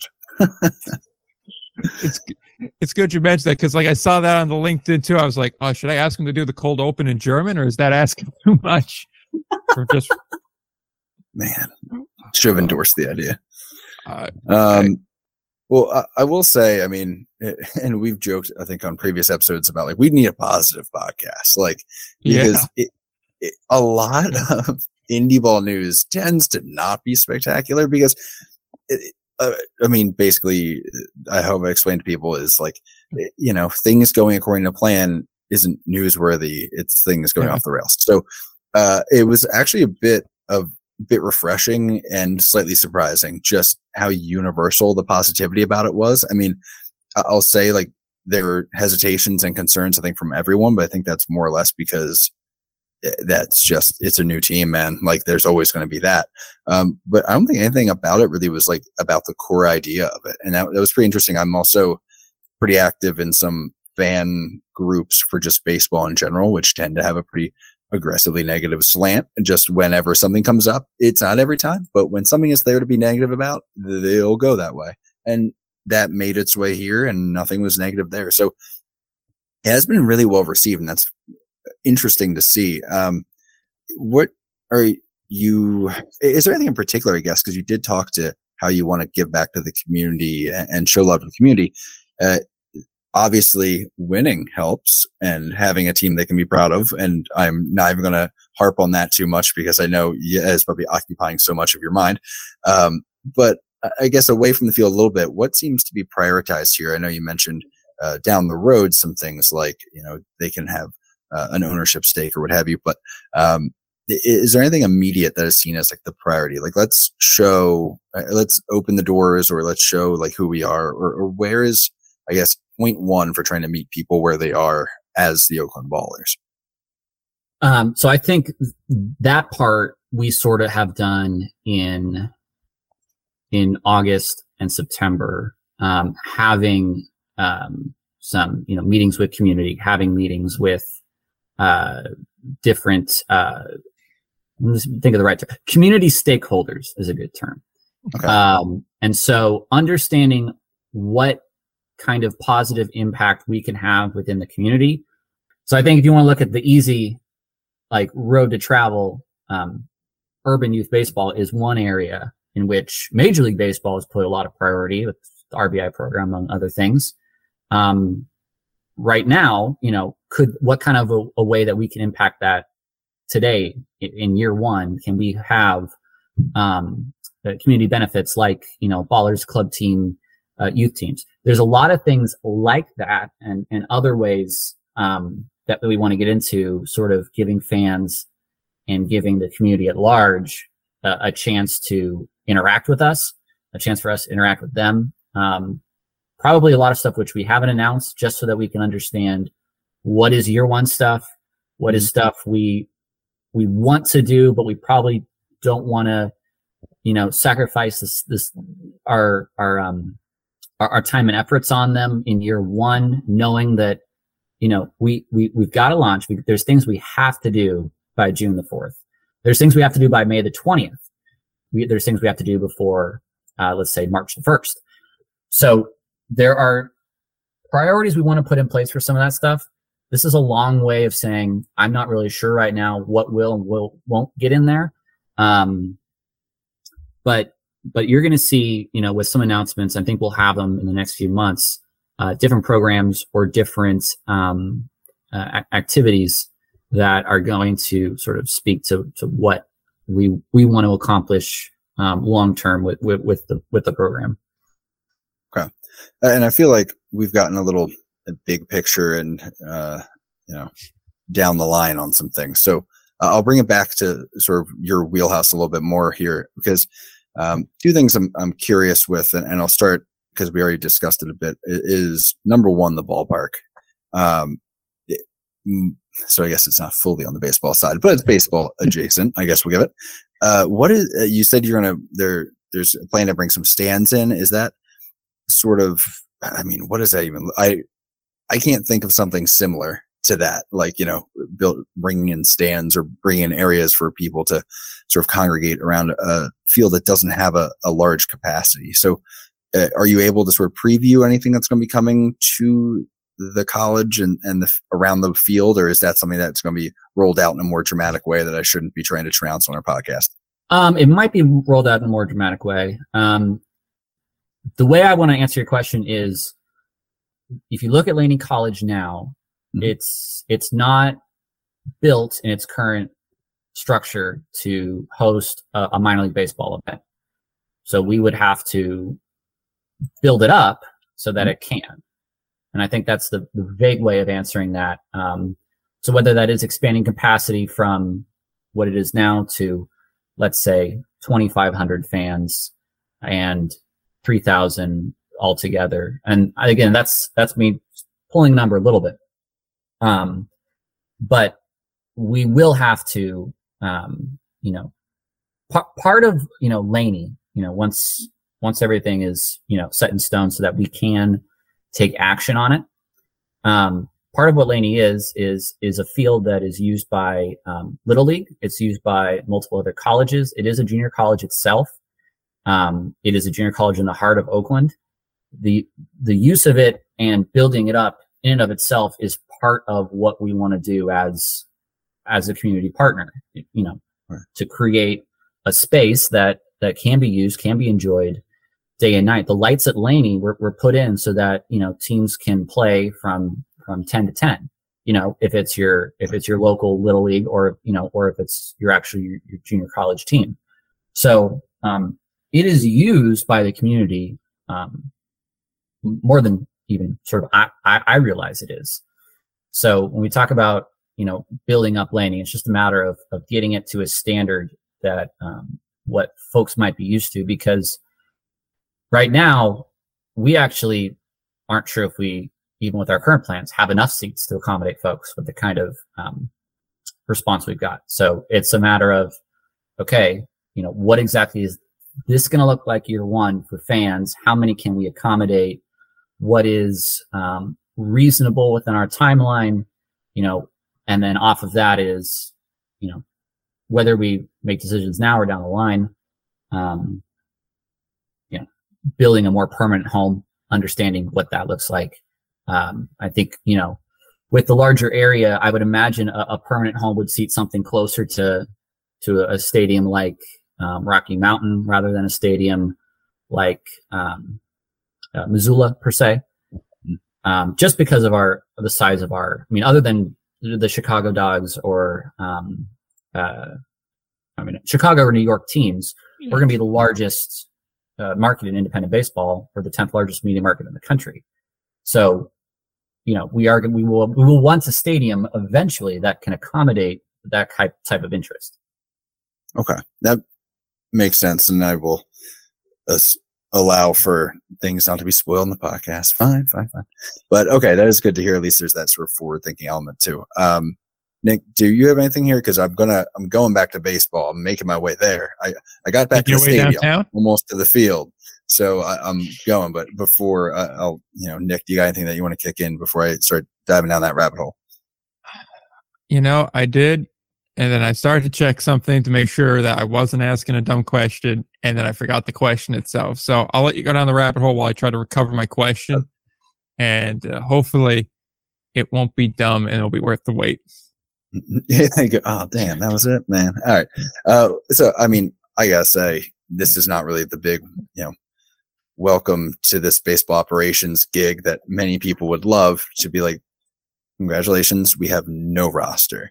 Um, I understand that there are teams in leagues that basically do start that way just as a choice. So it's not like it's not done fairly frequently within the indie ball circle, but you have quite a challenge here. And I'm sure you've managed to hear and, and you've already mentioned, you know, you're, I, I know I've done baseball operations. You're tied up in the result and w- the potential future results, and you have the Oakland ties. There's a lot in it.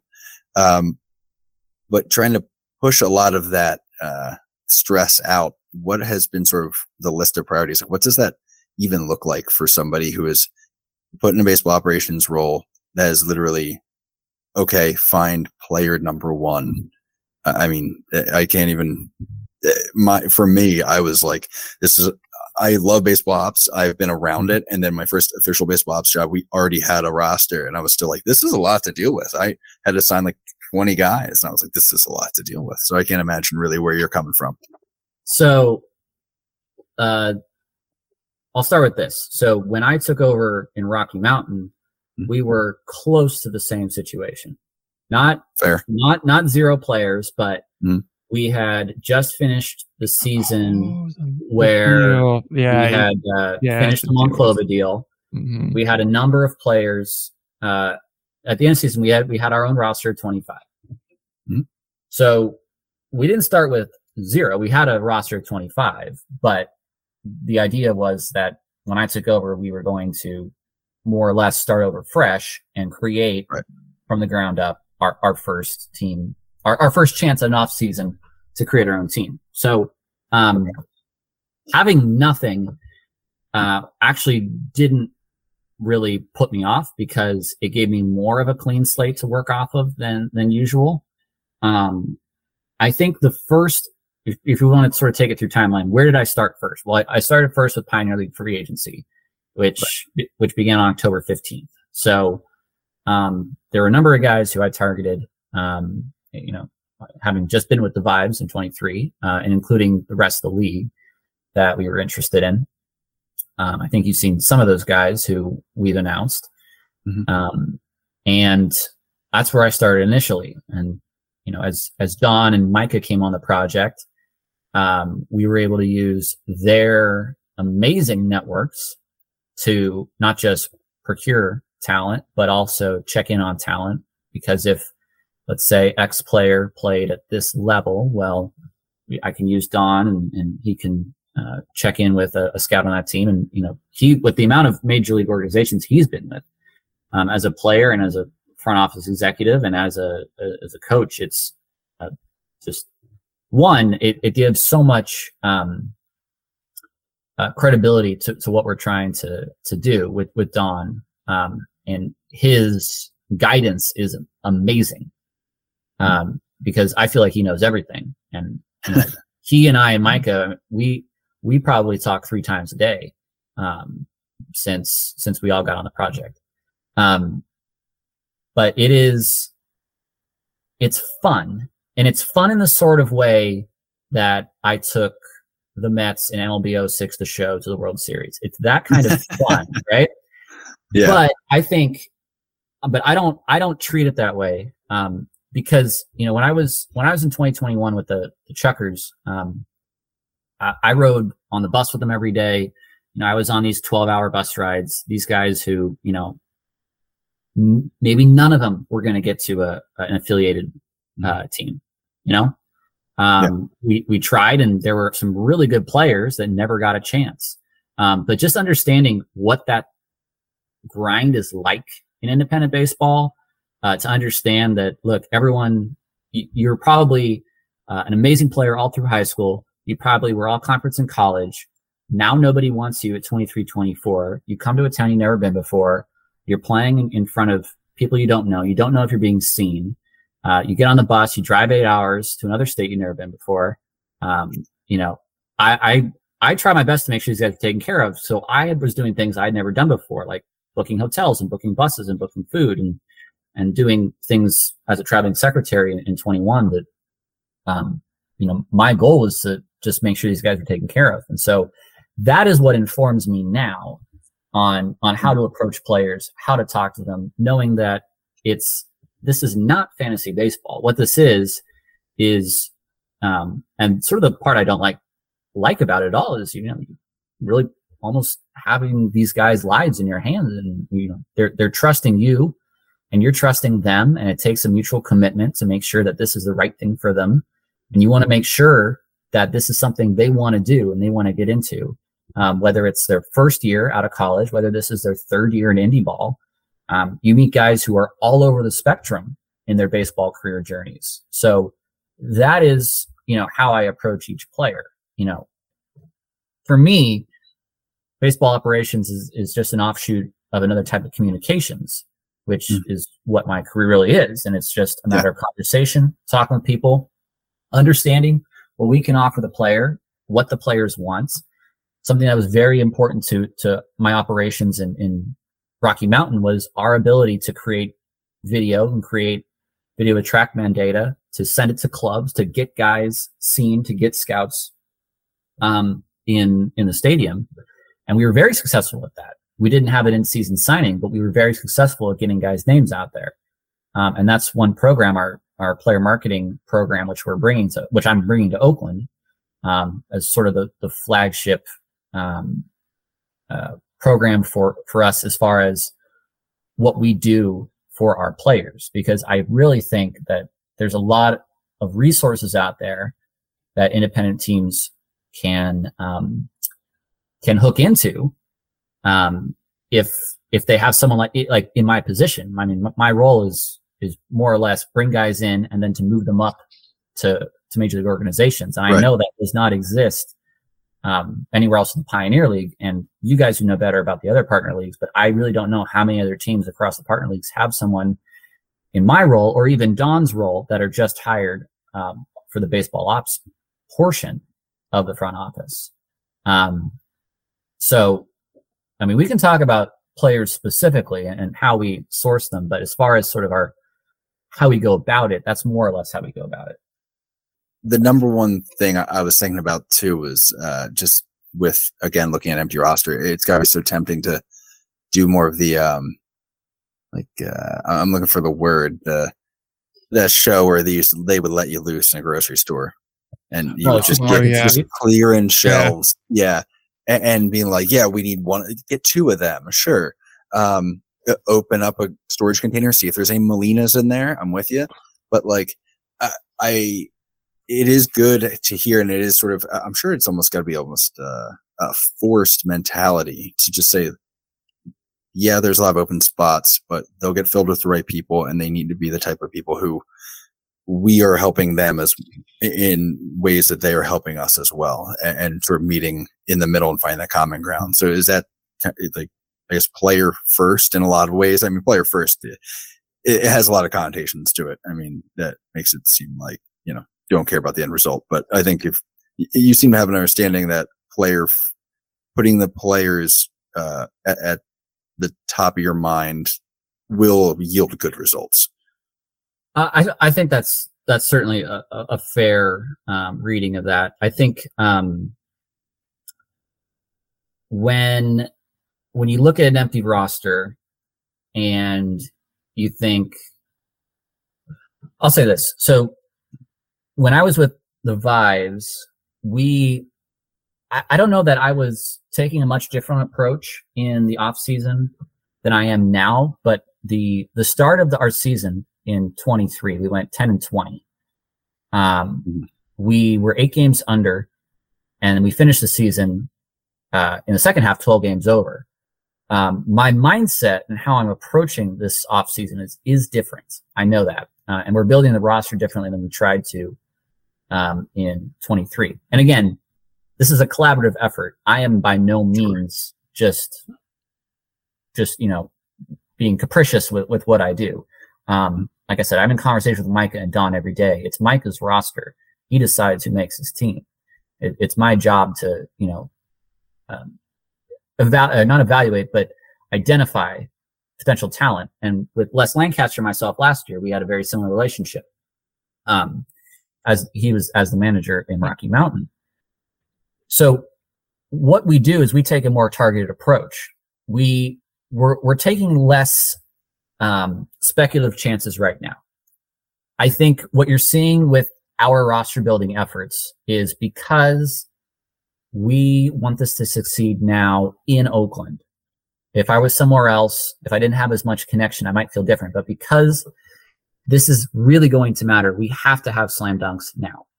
So when we're being targeted, we're, we're, we're targeting folks with with with starting roles in mind. I don't know that we're going to have more than say 32 guys at camp.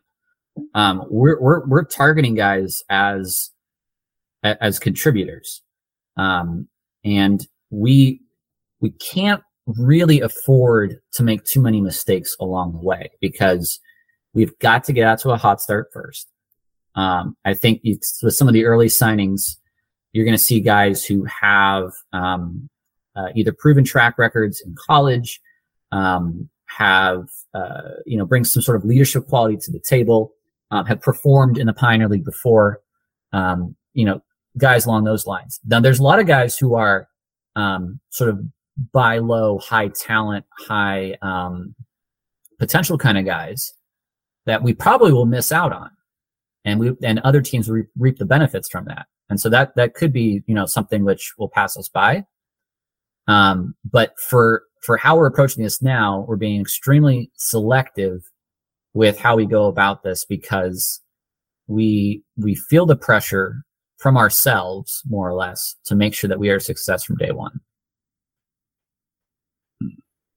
Interesting. Um, sorry, I'm sort of taking all that in because that's um, typically talking to baseball operations people. They say uh, something along the lines of well, you know, you want to get out to a quick start, but um, you know, we'll see how it goes in the beginning and then kind of adjust from there. So it was, it got my attention to to hear you say like, no, we need to get off to a fast start. And um, and how that affects the roster building, uh, especially in indie ball where there's a lot of, you know, we'll see what kind of comes our way and go and to see someone just aggressively shooting for, you know, starters is, is kind of refreshing and also uh, a little well, the. Fun, the fun thing is too is is whatever media training most folks have. I'm just a broadcaster. You know, they put it like I said, they put a fan in charge.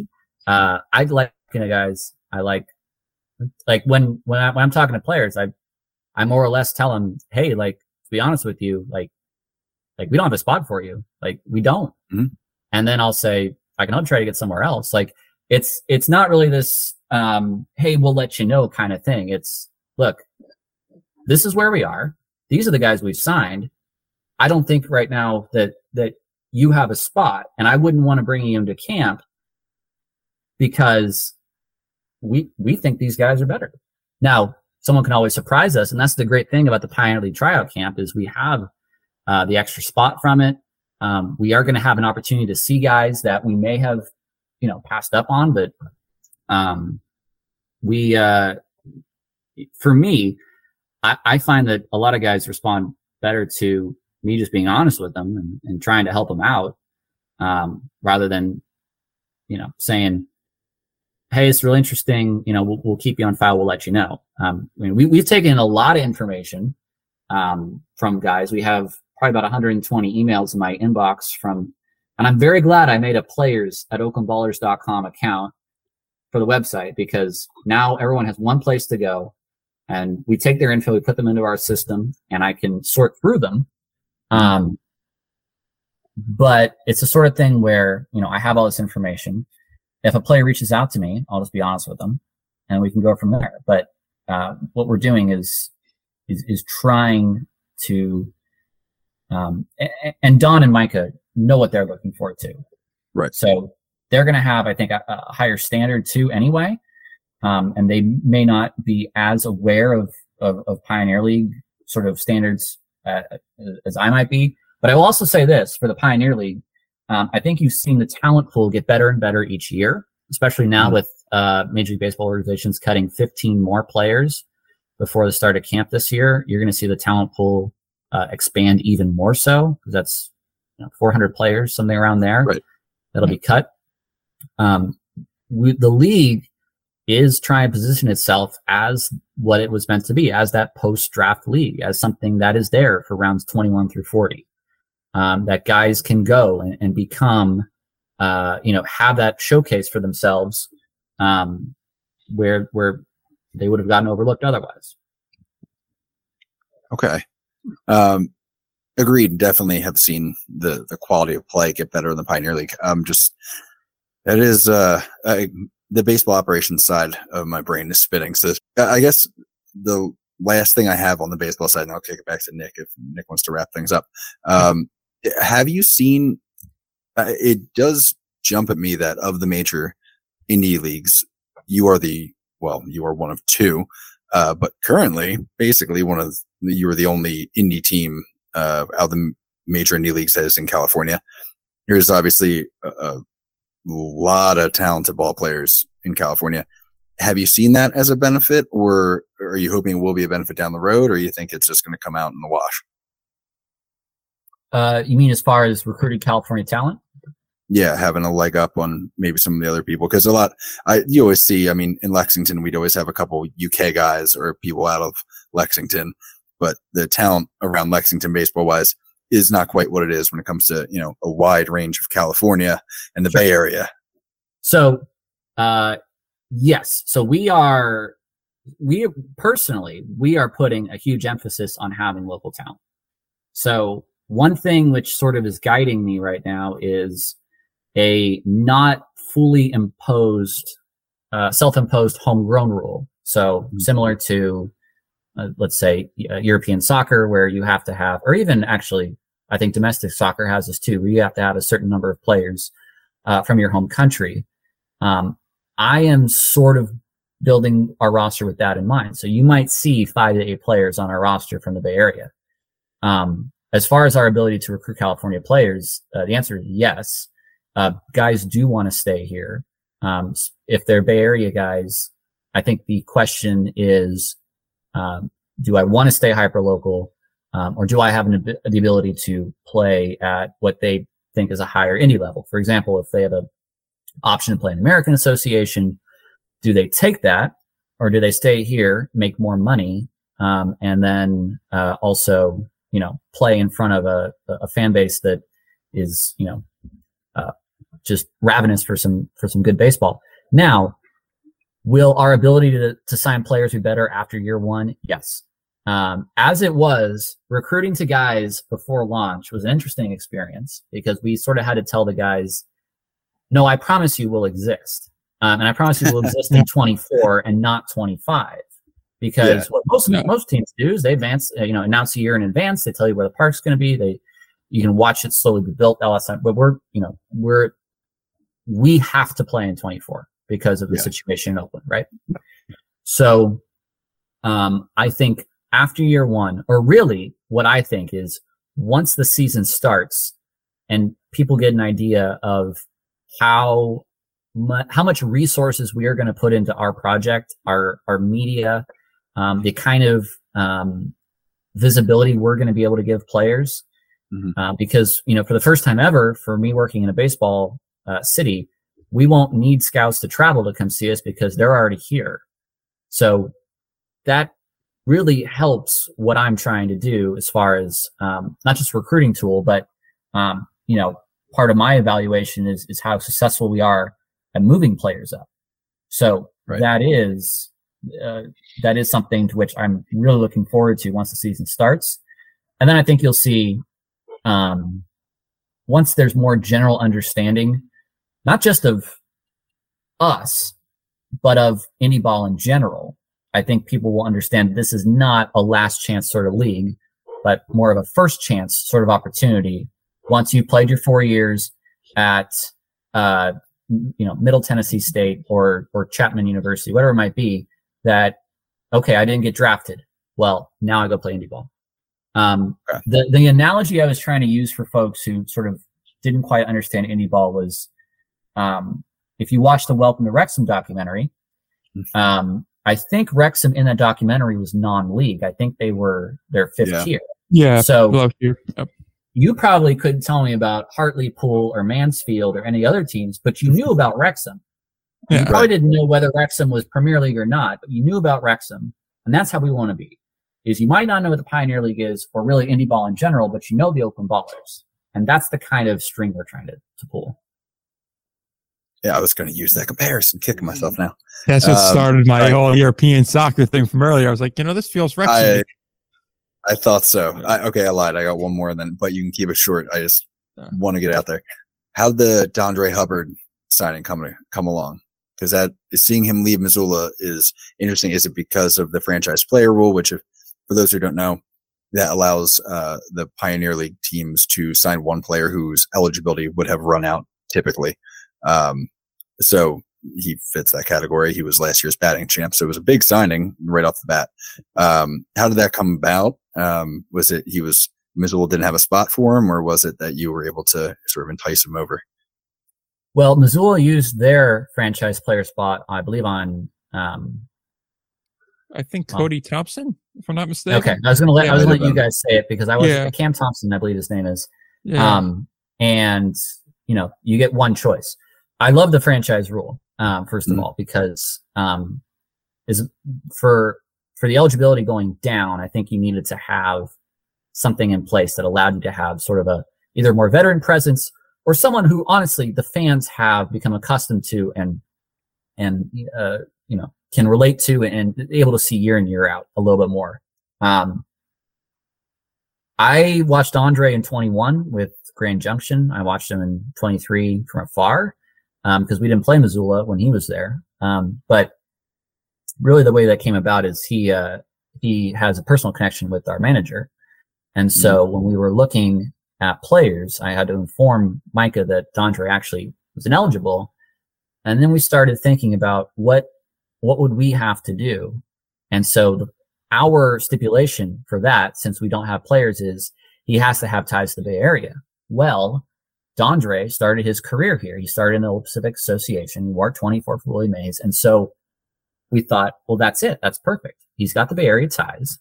Um, so he, he's also going to be one of our assistant hitting coaches, uh, which is going to be okay. really cool for him. So he's going to get his first coaching role in the Bay Area, where he also started his uh, playing career. So he'll be an assistant hitting coach uh, under Micah as well. And I expect to see him in, in the lineup every night and, and doing what he did in Missoula. Um, and, you know, he was the kind of guy when we said, you know, what's going to be our first announcement? We're like, well, it's got to be him. It's a good thing to build around. You got that right. Uh, Nick, I'll go back to you and I'll, I'll step aside here finally because we have definitely been uh, talking to his ear off here. We're digging into his day a little. Yeah, like I only had one other thing to add because it came back to the thing, but I think we pretty much touched on, which was just talking about the caliber of play in the Pioneer League. I know we mentioned, uh, you know, it's supposed to replace those later rounds in the draft, and obviously we talked a lot about the restrictions of being a uh, league for people to start the careers in, which I find it, you know, almost poetic that it mirrors that you're playing in on Laney, uh, Laney College's campus, a school that was featured in Last Chance U. Now you're the first chance for a lot of other players. So I find that almost like kind of poetic uh, symbolism there. But I just talking a little bit about the Pioneer League and just quickly going through like the general caliber of play for Oakland fans. Cause obviously a lot of people that listen here, they kind of know the Pioneer League, but I'm sure we'll get a lot of other people that just like they're big on the ballers. They really want to start, you know, following indie ball, following uh, the Pioneer League. Just uh, what can they expect from that caliber of play? Well, I think you know there's um, we we wanted to to give fans an opportunity to really learn about what the differences are because the closest thing fans had for independent baseball in their minds probably would have been something like the Pacific Association, which is no longer existing. Yeah. Um, I don't know that fans know that the Pecos League is a thing that exists. Um, but I also didn't want them to think that that that was what we were, um, which is you know more of the semi-pro that players don't get paid. That this is professional baseball.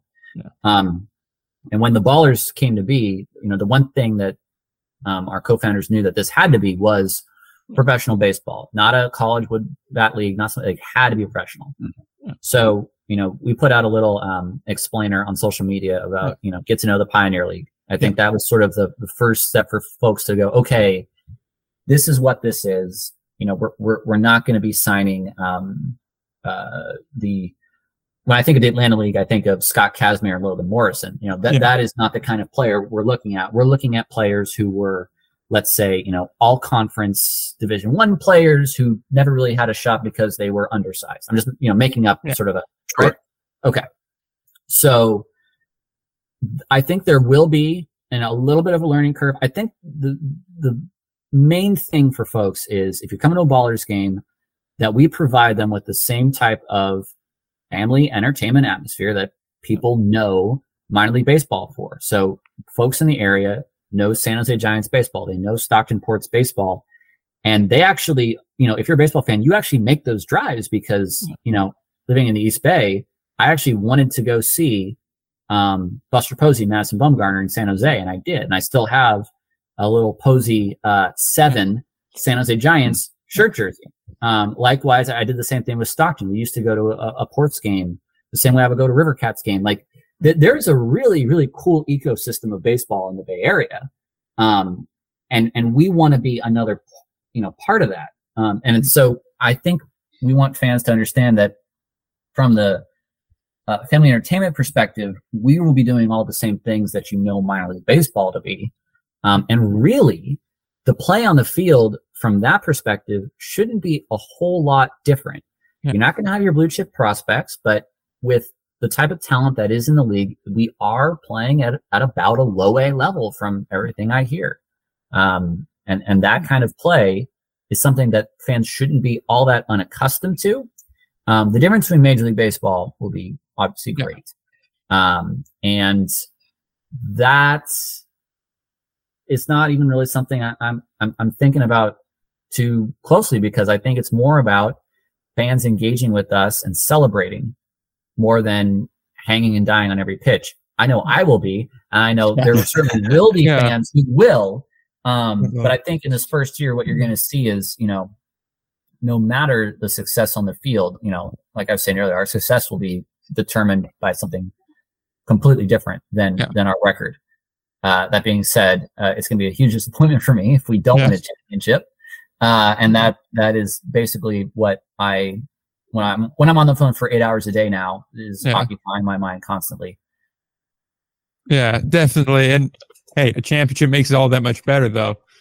Might as well add on to that. And obviously, you, you don't spend just eight hours a day on the phone. You also spend two hours a day on Zoom calls with guys like us. So we definitely Exactly. appreciate taking the time to do that. Uh, Ryan, if you have anything else left to do, I, I hit that. If not, I guess Tyler, I'll give you the floor to promote anything you want to promote, say anything you want to say. If we missed a topic that you wanted to get to that maybe we didn't spend enough time on, or just like I said, missed, uh, you could do that. Whatever you want to do with like the last few minutes, uh, you can go for it. Yeah, I just want to say, hey, like if if there's any folks who uh, listen to this and, and our ballers fans or want to get involved, I just want to say like a huge thank you to all you guys because um, but I said it before, I'll say it again. I was completely blown away um, with the kind of reception we got, how ready fans were to accept us, which I didn't know we were going to have that kind of acceptance from day one. Um, but I really am going to try very hard to make sure that that trust um, is not taken, you know, lightly at all, and that we can give you something that you can cheer about. Um, but that, that's all I want to say. Great. And uh, as far as if they want to find more information on the ballers, from the ballers, Baller, OaklandBallers.com, uh, at Oakland Ballers on Twitter or whatever, X. yeah, Um, and then at Oakland dot we do this every ballers on Instagram. Okay. If I just say X, no one knows what I'm talking about. I yeah, know. we do It's- this every week too. We're like the twi- the Yeah. site formerly known as Twitter. Yeah. But yeah, Yeah. we always The go through We appreciate you coming on, man. We appreciate you taking a lot of time out of your day to talk to us. So, uh, yeah. Thank you so much, on. Tyler. Thanks, fellas. Anytime.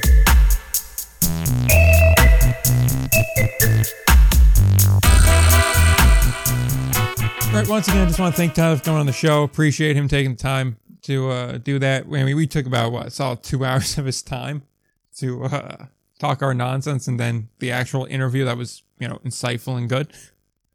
Yeah, he was way too kind, way too generous. exactly to deal with our BS. But any event, uh, yeah, we'll have another interview next week. Uh, Jack Kelly's interview is actually up, and you can watch him try to explain uh, analytics to me in like the same way you try to explain how money works to a child, and just watch me try really hard, but just God bless him for trying. I think that was a great comparison because uh, not only do you watch the eyes kind of glaze over, but also you really see them start to lose their faith in humanity as you explain currency. And uh, kind of same effect talking analytics with you uh, for baseball. So yeah, no one to one comparison, no notes. Uh, yeah. If you want to throw ahead and throw some plugs on there, you could do that. If not, all I really have to say is Indie Ball Pod on Twitter, Indie Ball Report everywhere else. Continue to submit uh, questions for the Q and A. Uh, would love to get those so that way we could actually have stuff to answer on the show in two weeks. So, yeah, that's my final. Yeah, um, mine would be, uh, I guess you know, Indie Ball Nation. Um, couple shout outs to uh, the scorigami that just happened, 63-21 in the Thursday night football game. Terrific work. Uh, shout out to the um, Lancaster employee or possibly former employee. I don't know where everybody's at on that. Who not only shouted out the uh, sort of placeholder logo for Gastonia to me, also shouted out the Chowda Heads rebrand, rebrand. Um, so he's two for two in clutch uh, news breaks with me this week. And uh, I guess shout out uh, to the Rockford Reapers, my new uh, out of the park baseball team, uh, which I'm using to eat up time where I should be working on things that are productive. But I am not. So good job, Ryan. when are we getting the live stream? I don't know. I'm seeing how this goes. Um, there might be an indie ball related uh, live tweet type of thing just to gauge traction, um, and then maybe maybe a YouTube video. We'll see. But Live the, stream. the Rockford team Live is, is a different thing Live entirely. stream. I, I'm back in the year 1871 with a 13 man roster, live um, stream. Live stream. the spot of the. Hey, if you want a weird weird read, okay, I'll give you one and you can cut it. I'll give you one and you can cut it. Uh, Oh, the where was it? It was the I have it saved somewhere because it was so incredibly weird. Um, oh no, oh well, it was the Rockford Forest Cities was the original team, um, and it, there's this great little thing on their baseball reference BR bullpen, which is like uh, how they they're basically like their history way to I don't know I don't even know the best way to describe it. Like how they would just um, their, like history side just gives the background things. And about their field it was talking about how like the Rockford local press would always refer to it as like the the finest ball field in all the the country. Like hard pressed to find another one.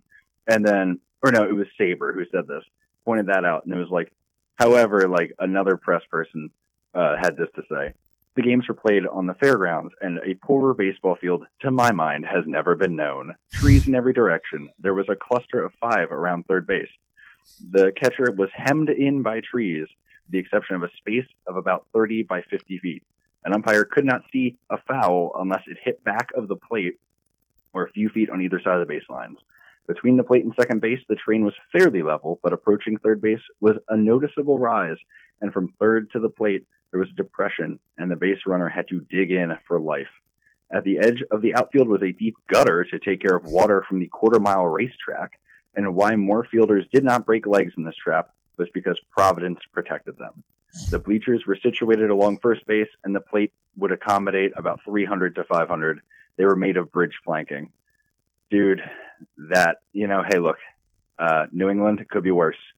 Having to drop a rebrand of your new brand is not that bad you could have a drainage ditch in your outfield that only by the grace of God is not snapping legs. Can we just backtrack to one thing for the last point in the show? Sure, man. Why not? You're a terrible podcast. Okay, fair. Um, where was the depression on this field? First of all, it sounds like everywhere to me. um, it was uh, the, oh, from third to the plate, there was like a noticeable depression. And it okay. sounds like guys basically had like run uphill. so that between third base and home plate, there was the depression there. Correct? Yeah. Okay. Yep. Glad to see we know where they put their analytics department.